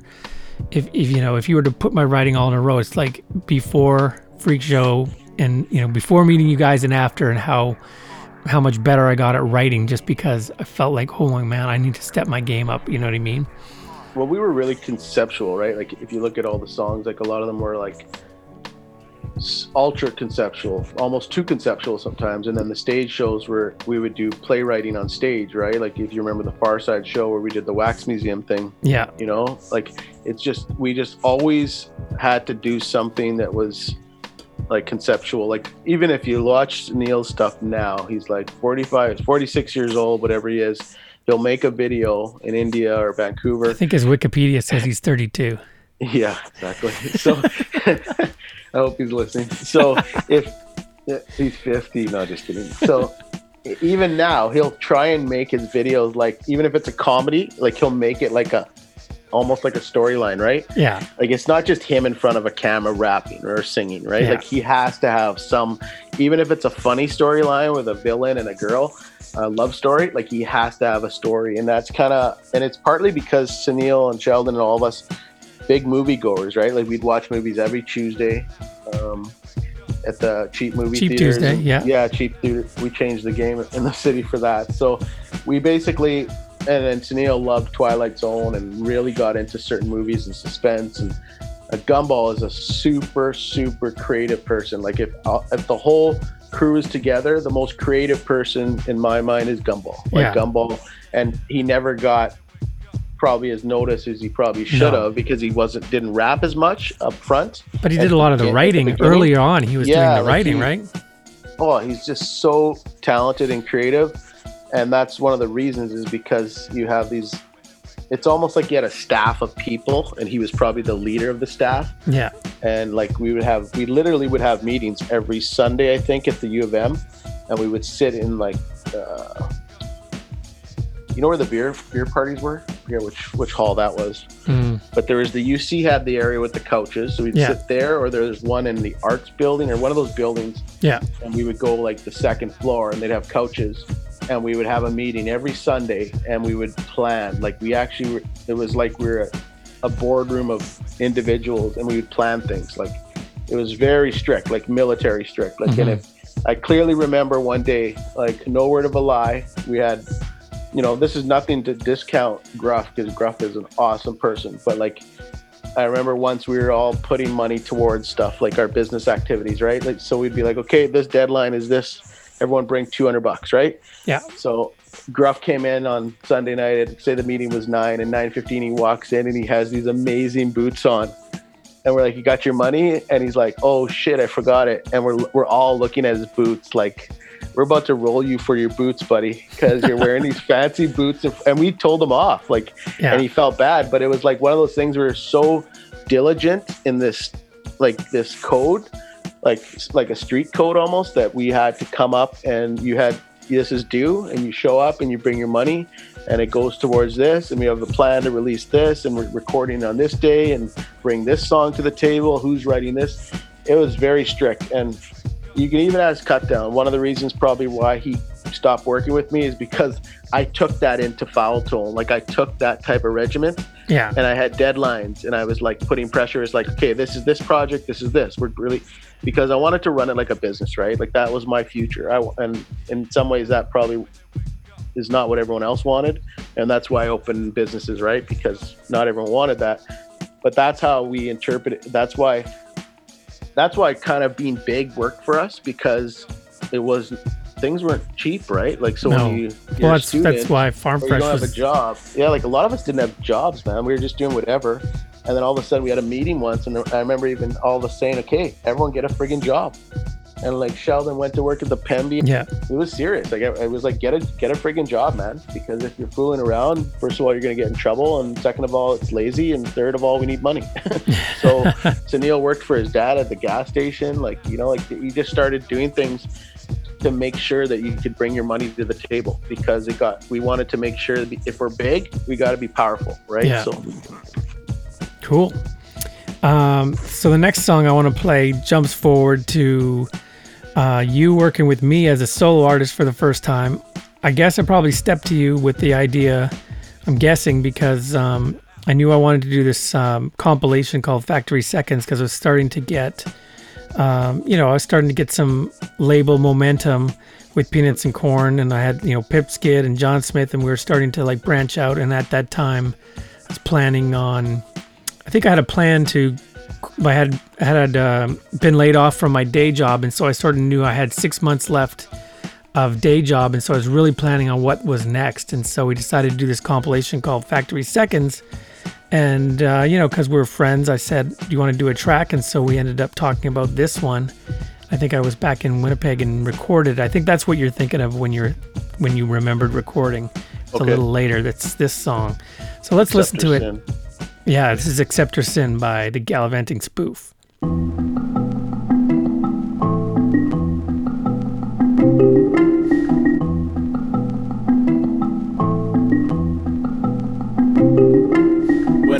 Just a kid, yes, I wanted to be a priest. Till I opened up a hustler, popped a woody in my priest. Went to private Catholic schools where I was ruled by the nuns. Old school ladies teaching classes was the farthest thing from fun. They would strap you in a second if your attitude was off. Lunchtime, they sold hot dogs and some bullshit chicken broth. Ate in the basement of a church, Our Lady of Victor to be exact. Bologna sandwiches with mustard and a grapefruit grease and sack. How do you act? A mix of kids, a mix of cultures, unity. Common worship of above, this thing called Christianity. Went through sacraments with friends, didn't ever question church. My parents paid the extra price, and that overtime work for my education first and religion once a day. Taught the capitalized G O D, and at bedtime you better pray. So days of religion gave me dual citizen. His church ain't right. So days of religion gave me dual After schooling, things were different, started to have my own opinion. The funny thing, had happened to all my friends like this was always simmering. The years of Catholic school and misinterpreting what's so vital. An altar boy, a strict Catholic, and I never read the Bible. Hated the fact that regulation ruled the church's own people. The people and gave and gave and gave like shingles on a steeple. Took a break for years, got lost a bit, hope to try to make the trip. Got married, got kids, want a fresh new start direction for my gifts. Called the priest one weekend early after Jada was born. Looking to baptize my daughter in traditionalist form to bring my family to church, hoping to be closer to God. Father didn't recognize my last name, his tone of voice was kind of odd. After checking the book, the so-called book of pure holy members, located my parents on paper, said there's no time for pretenders. Must come to mass for six months, prove my dedication. I burst off the phone in anger, told him screw his regulations.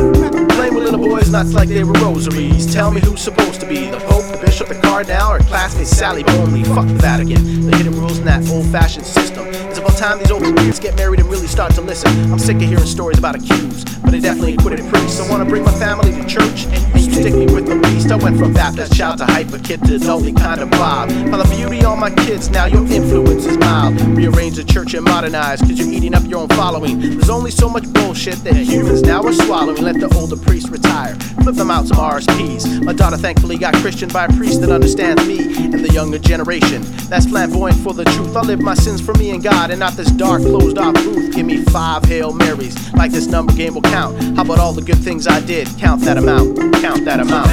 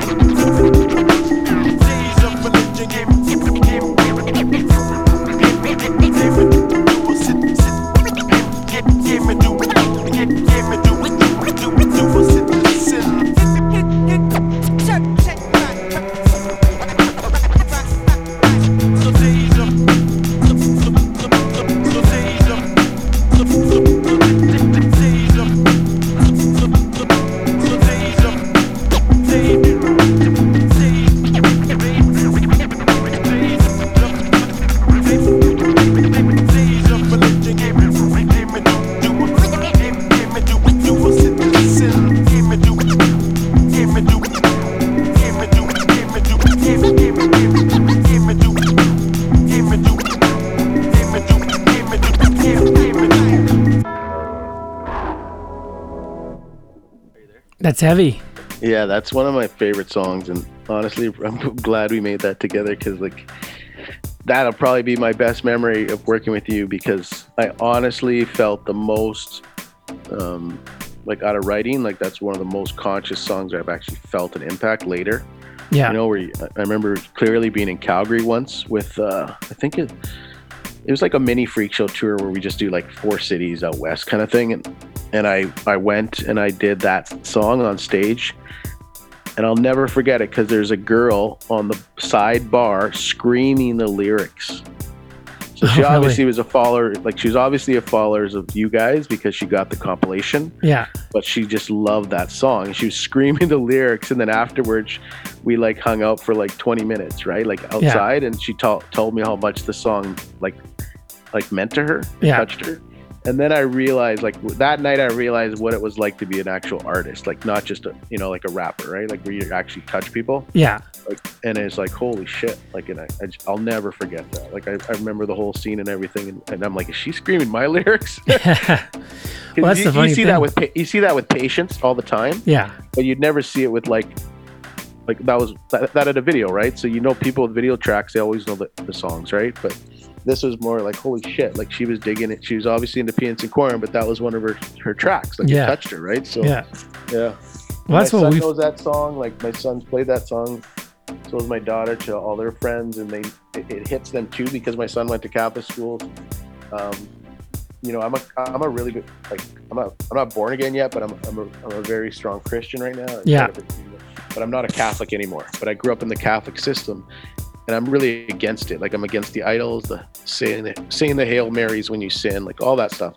I'm into having a relationship with God. I'm not into doing the rituals, the idols, the the. I went to the Vatican. I don't believe in a lot of stuff because I feel like it's just it's a, it's almost like a secret society, right? And they they've they've kept pedophilia in the in the in the culture of that for years. You know what I mean? Like it's Yeah. just unbelievable how many priests have hurt people over their lives, right? Like, and, Yeah. and it, they haven't been arrested or anything. And it's like, if anything, they've paid their way out of it, right? So it's so corrupt. So even today, when you see things, this song means a lot to me because now I have a relationship with God, but it's not in the Catholic system, right? So, um, yeah, I'm glad I made that song. To be honest with you, Yeah, I'm glad you did too. I like it, and it was really fun to work with you on that. And um, we almost did an EP together as well, but it didn't work out. I don't remember why. Um, but let's go to the next jam, which is um, we did it right around the same time. I think we did a, an album with Gruff, Gruff's first solo album called Druidry. And uh, he definitely wanted, having worked with you and been friends with you for so long, definitely wanted to do a song with you. Um, so this song is called Footpath. So let's check it out and then let me know what you. Let's talk a little bit about Gruff after. for sure.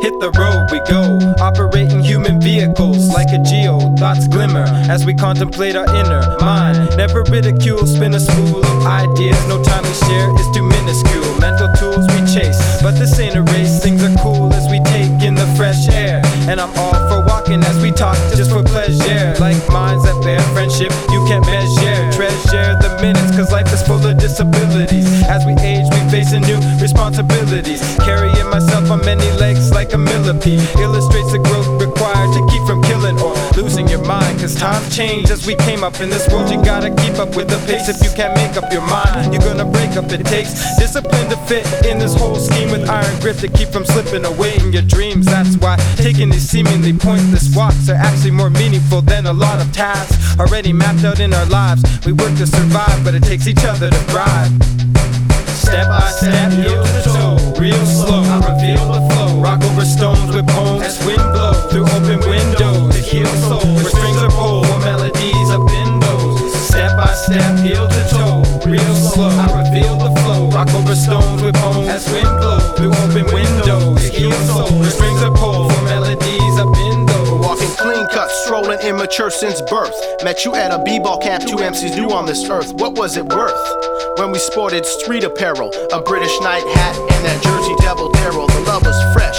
Shocked when you entered Alvastone, I heard the rumors, my bone.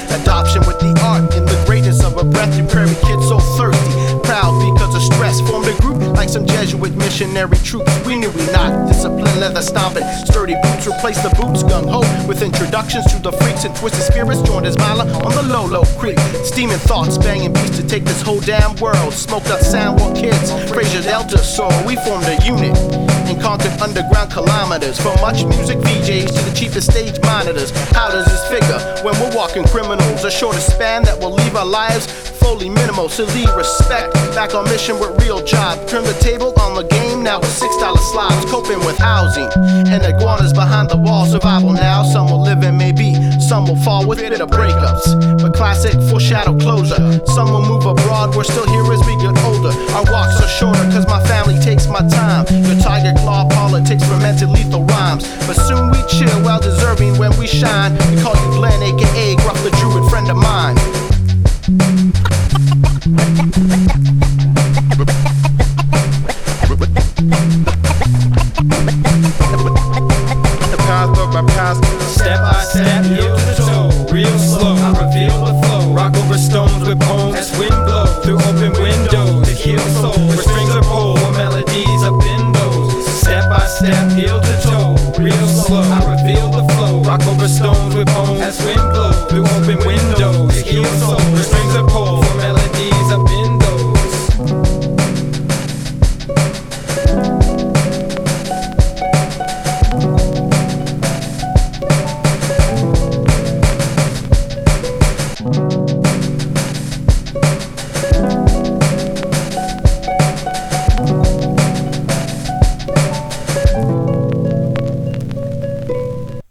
That's a good song.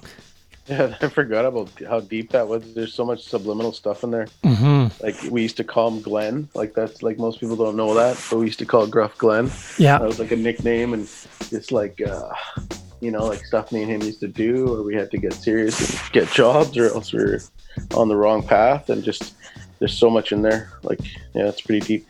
Yeah, because it goes way back, right?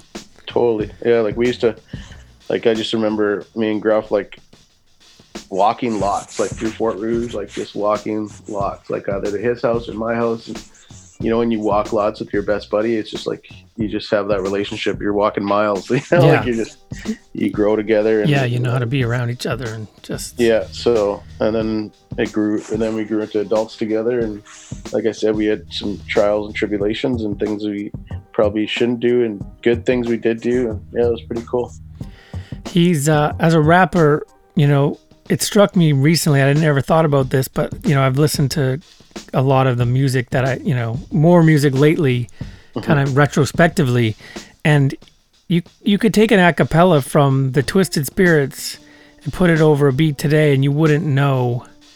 I mean besides sound quality it's like his style has just been pretty consistent you know Fluid, eh? Very fluid. very fluid and very unique, but just you know timeless. Whereas you know you, me, even as Mala, like th- there's been an evolution and a change, but you could almost literally take any a cappella from any era and, and mix it all up, and you would have a hard time knowing, you know, is this 2020? Is this 19, 1994? When is this? Right? It's un it's unreal. He's just I writes think in. it's an intelligence too, eh? Like he's a very smart guy. Yeah.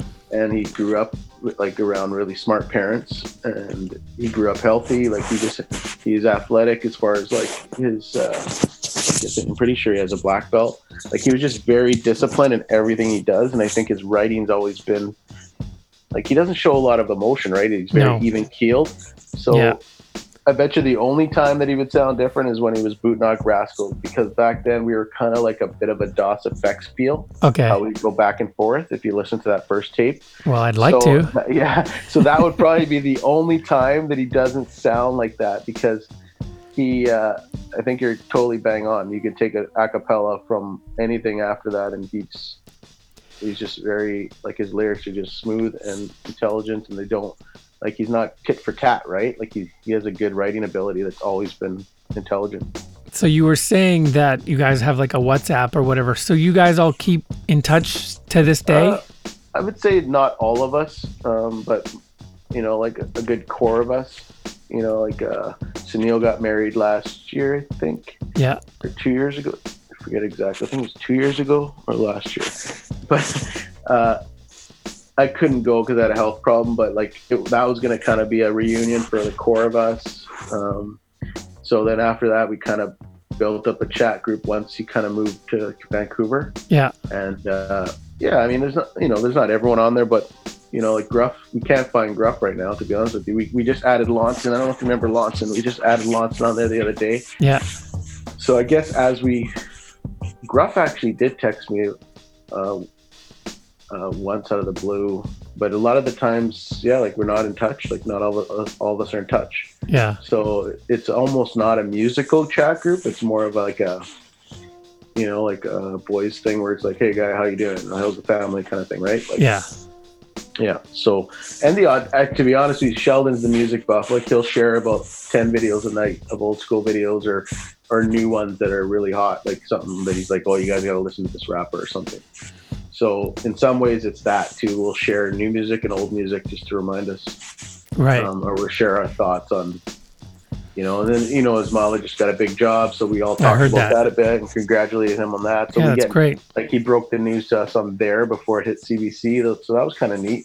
Awesome. So just things like that, you know. And Sheldon's, I think, kind of helping him find an apartment while he's in Winnipeg, and, and Sheldon lives in Toronto. So yeah, we, you know, I think more or less we try and keep this in touch via text, but it, we really don't see a lot of each other. No. I think uh, Sheldon and Ismaila probably see the most of each other because Ismaila goes back and forth for CBC for holidays. He would fill in for people out there. Okay.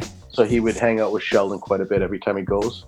Right. Um, but Sunil in Vancouver, like I don't remember the last time I went to Vancouver other than the airport. So Right. Um, But yeah. So, so we're getting into like uh, when you kind of relaunch Freak Show, Mhm. um, because I guess Sunil, I guess I'm trying to think. Sunil put out a CD. Was that as Freak Show or what was that as? I can't remember. I Uh, have so it, it was kind of like a freak show thing. Like he put the logo on it, but it's more or less his own Indian. Uh, like he was moving to India, so he's putting a project together. I think to coincide with that. yeah. Like he had his whole plan, and that was kind of the beginning of the end of the of the original crew. Yeah.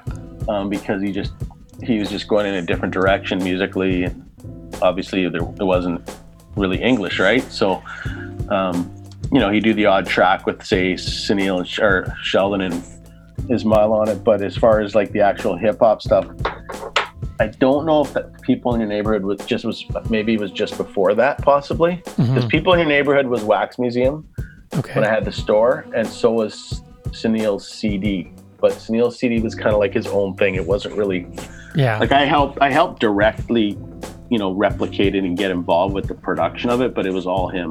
Like it was him and, um, you know, his family or his crew kind of thing on that side of it. So I remember him asking me to to make a beat for him for that, and he was he was telling me the concept. It was about some dog. He told me the whole story, and I was like, I didn't know whether he was just fucking with me or not. I, I thought maybe you he was. that sample too, or what?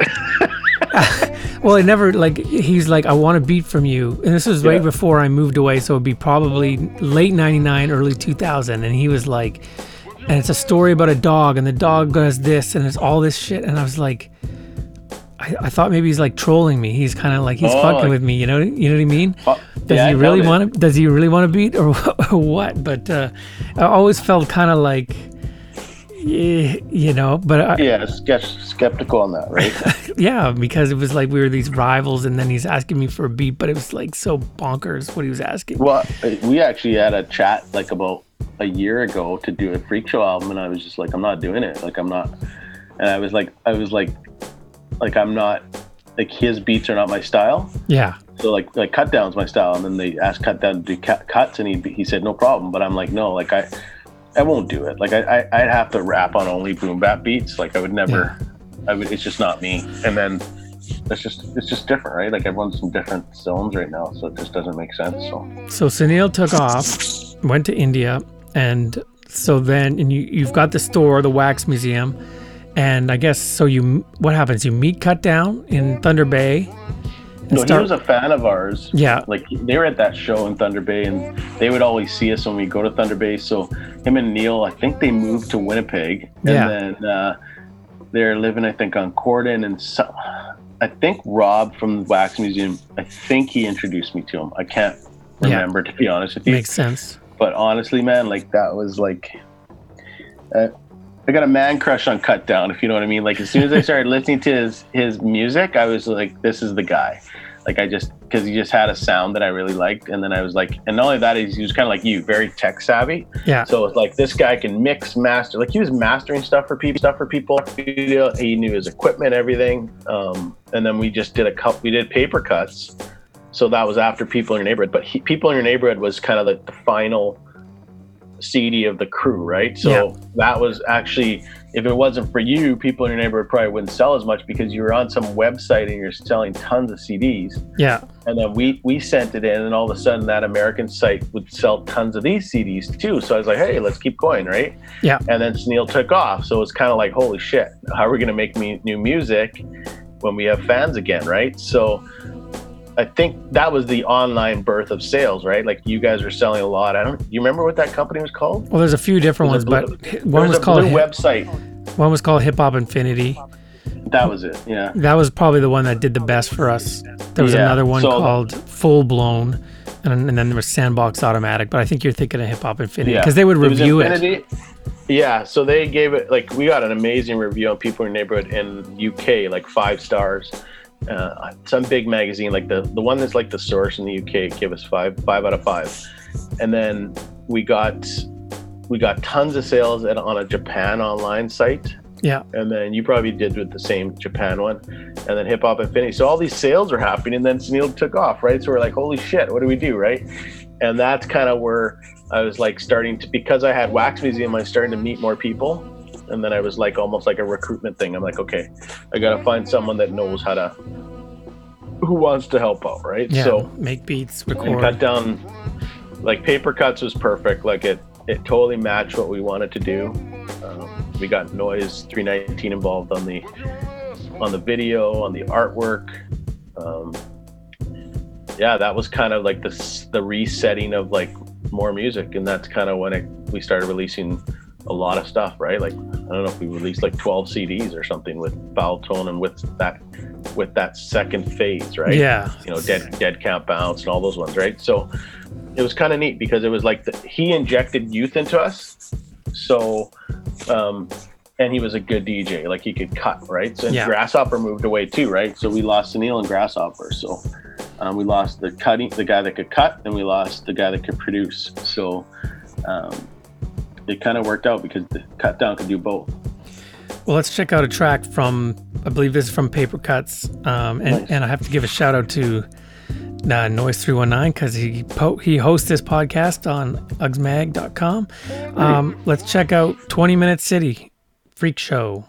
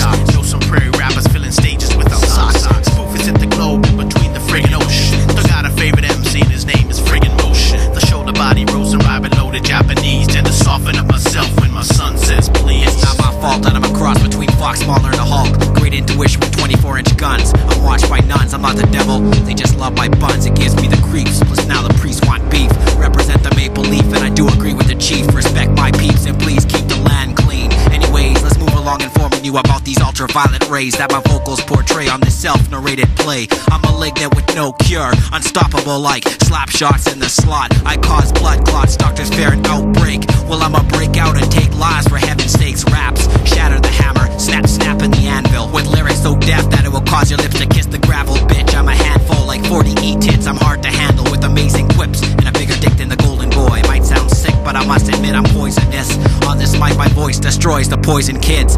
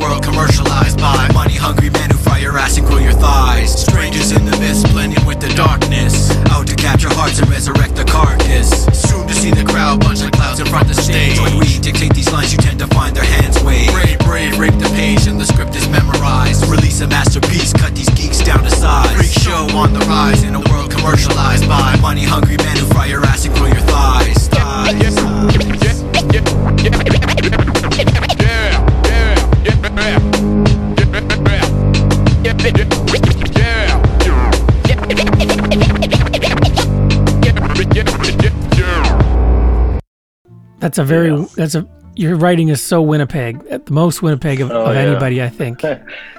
Even our demos, like some of the stuff I talk about, was I talk about kind of riding in Fort Rouge with garbage gloves on and a, a bike with CCM scratched off, like, and then going to socials. Like I was listening to some of our stuff we did, and that's some of the lyrics are exactly Winnipeg, right?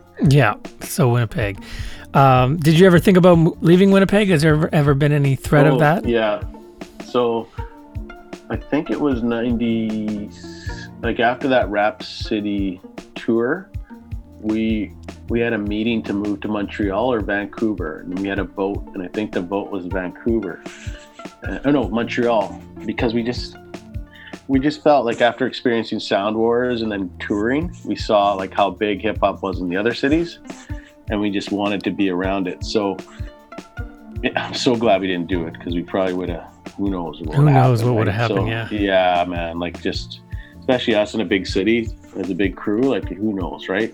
So, I I remember sitting on the steps of my mom, and my mom was just like, like she's a Italian mom, and she's a big worry wart, and she's just totally like.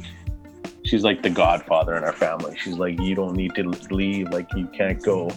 You're not gonna go anywhere. Like, and she convinced me to stay. And then it kind of trickled down, right? Like Sunil's close to his parents, and you know, like so we didn't go. And then when I had Hayden, my first child, it was like that obviously changed the game for me, right? Like Yeah, you had you had a, you had a child a lot uh, younger yeah, than most 21. of us. Yeah, 21. So it's like, you know, just that was 96. So that was basically the summer of 96 or 97, 96. So that was like the summer of patience, right? So yeah, I had to grow up pretty fast. So. Wow. But yeah, man, it's just the way it works. But this paper cuts was an intro to the youth movement. Like so, you know, one thing about Cut Down, he brought in Def Three and Ira Lee. So Yeah. you probably know both of them are, and they're both really good artists. Yeah. So it kind of helped us like re- refurbish us, right? Like or regenerate us. Like so guys would step up their game and like Ismaila and Sheldon, like they really started getting more like like just really pushing their solo projects because all those other guys came aboard, right? Yeah. And then we we started having like a lot of releases, right? So it wasn't just the after people in your neighborhood came paper cuts, and then it was like I don't know, I don't know the order to be honest, but you know, Dead Can't Bounce and Sheldon's album, and Yeah. you know, and then Tournament edition. to Magnum Kit, yeah, Tournament Edition, which uh, Tyler took the photos of those, which are amazing photos. Like Yeah. those, that's probably my favorite cover. That's that and great- people in the neighborhood, yeah, like those they're just very original covers, right? So, Yeah. um, and that was ki- even noise like so noise would do the, a lot of the layouts from the photos we got and noise was just on another level right noise 319 so he was him and cut down basically helped me develop a business structure because cut down was so tight at mixing mastering and production and then noise was so good at helping me lay out covers if i sent him photos and he was he would do it like timely and and so professional, and he'd know how to send the templates to the to the the CD replication company, and and that kind of started me as more of a label than just a one-off. Yeah. And you know stuff like what you were doing, basically, right? So I, I was able to do, and then I got a job at Polar Bear, of course. So Yeah. that changed the game too because I was able to do it full time Yeah. from an office desk, right? So yeah, Um, so the last song I want to play tonight uh, is a song I produced for Ismala. So th- I think this is getting to to where we're almost at the end of maybe the run. You know, like I think you gave it a good go, and you had quite a few releases, say between 2001 and maybe 2005. I'm guessing I don't know, but let's listen to the song, and then maybe we could see see figure out kind of where where we went from there. So this song, um, you know, I didn't work with Ismala very many times over the years, but I was always such a huge fan of his, and so I was really excited about these songs that came out on the Mark of the Zebra CD. And this one was with John Smith as well, which was great because they used to battle all the time. And, uh, you know, like say from 99 to whenever, they would always be one and two in the battles when in the little battle scene that was happening in Winnipeg. So it was good to have them on a track as well. So this song's called All You Can Eat.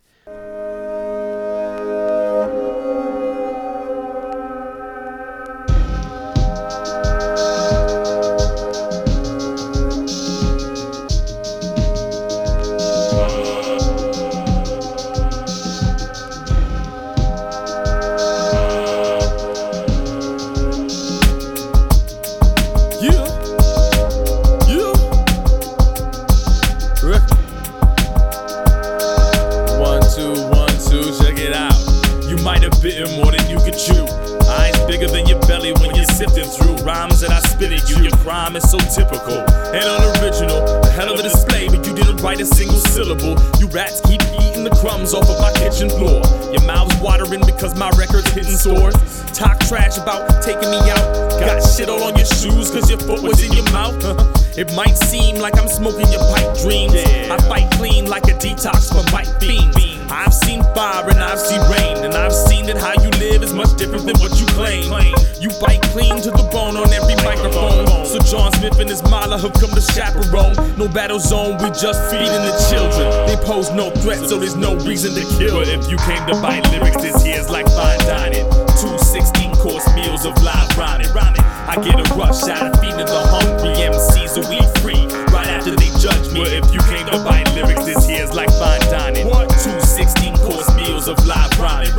I get a rush out of feeding the hungry MCs who eat me. We ain't pinch or sprinkle cause we serve 'em by the bus load. Measure by the fist, then into your mush, fucko. Your face plate like stucco. Mashed taters mixed with great bait. More in color, less in taste. Make haste before the head chef designated you the main dish. Get your melon and red breast separated. This ain't a death threat, it's a recipe for better bacon. Take it down to the better, then change it. You're still emulating. See you the subtlety when you review my demonstration. I believe you shouldn't fuck with me. Colory's devastating. Chop chop, who did it? Knock knock, who is it? Entree.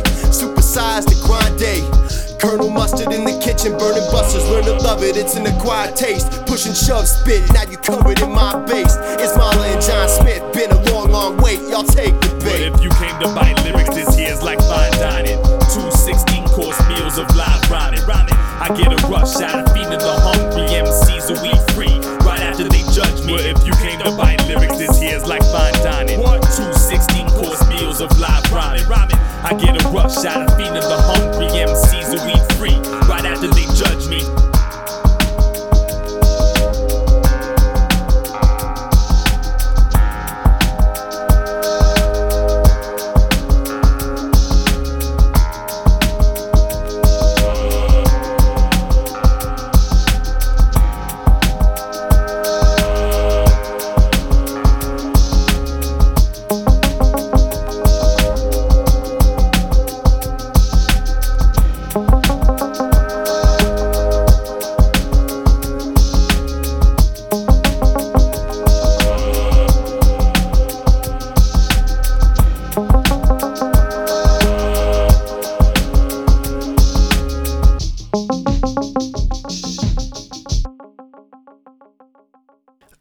So that one's called All You Can Eat off of uh, Mark of the Zebra.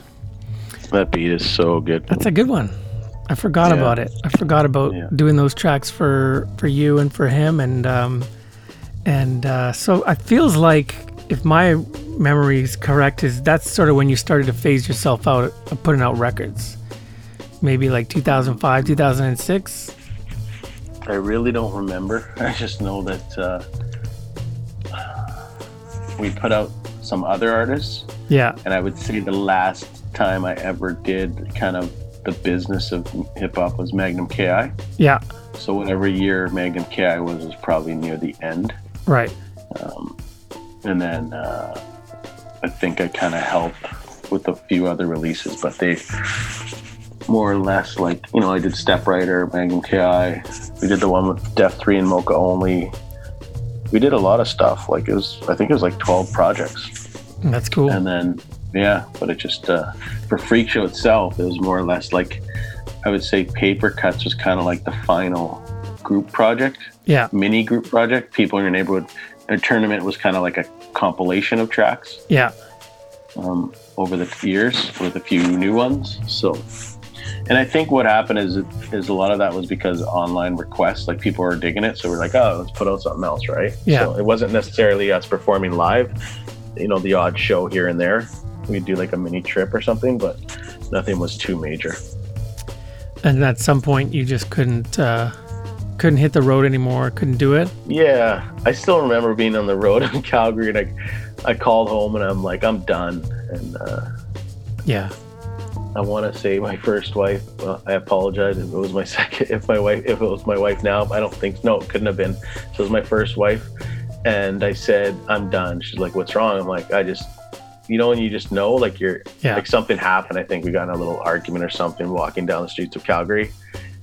Uh, me and it was like, I think we got a grant too.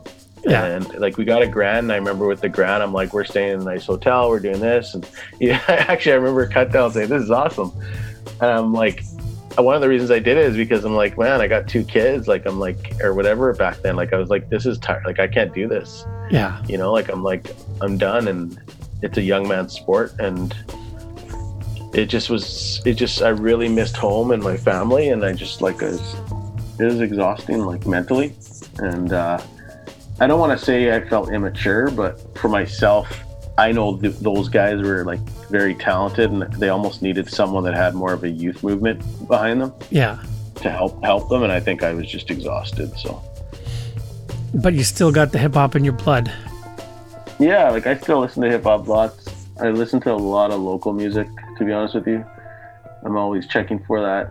Like every day, I look for. You know, someone comes or I stalks Instagram all the time for new artists. Yeah. and then I and then I see their video and I go to YouTube and watch it. I'm a huge fan of like local stuff. Well, it was really, really fun to catch up with you and Yeah, man. It was and to do this with you. And I'm sure that all our listeners will uh, will be really digging it and be looking forward to you guys getting on the WhatsApp and getting your shit together to get your songs uh, streaming.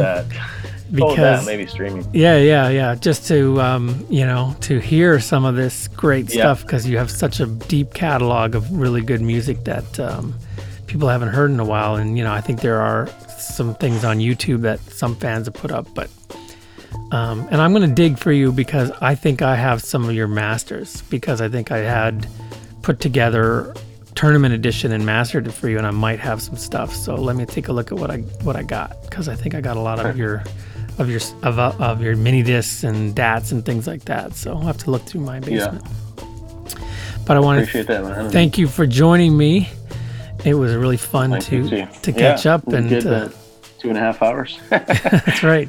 Well, we'll cut it down a little, but uh, so thank you everybody for listening, and I want to thank um, David Noise three one nine for hosting this podcast on UGSMag.com, and uh, and thank you everybody for listening. And so soon we're gonna have um, podcasts with uh, Gruff and with Ness and with uh, Eli Spitz from Mood Ruff. Those are all scheduled for me to record in the next couple weeks. So um, you know we're almost done this series for Peanuts and Corn, but um, this this was a good one. I really had fun. So thanks again, Martin. awesome, Rob. Talk to you soon. You bet. Thanks everybody.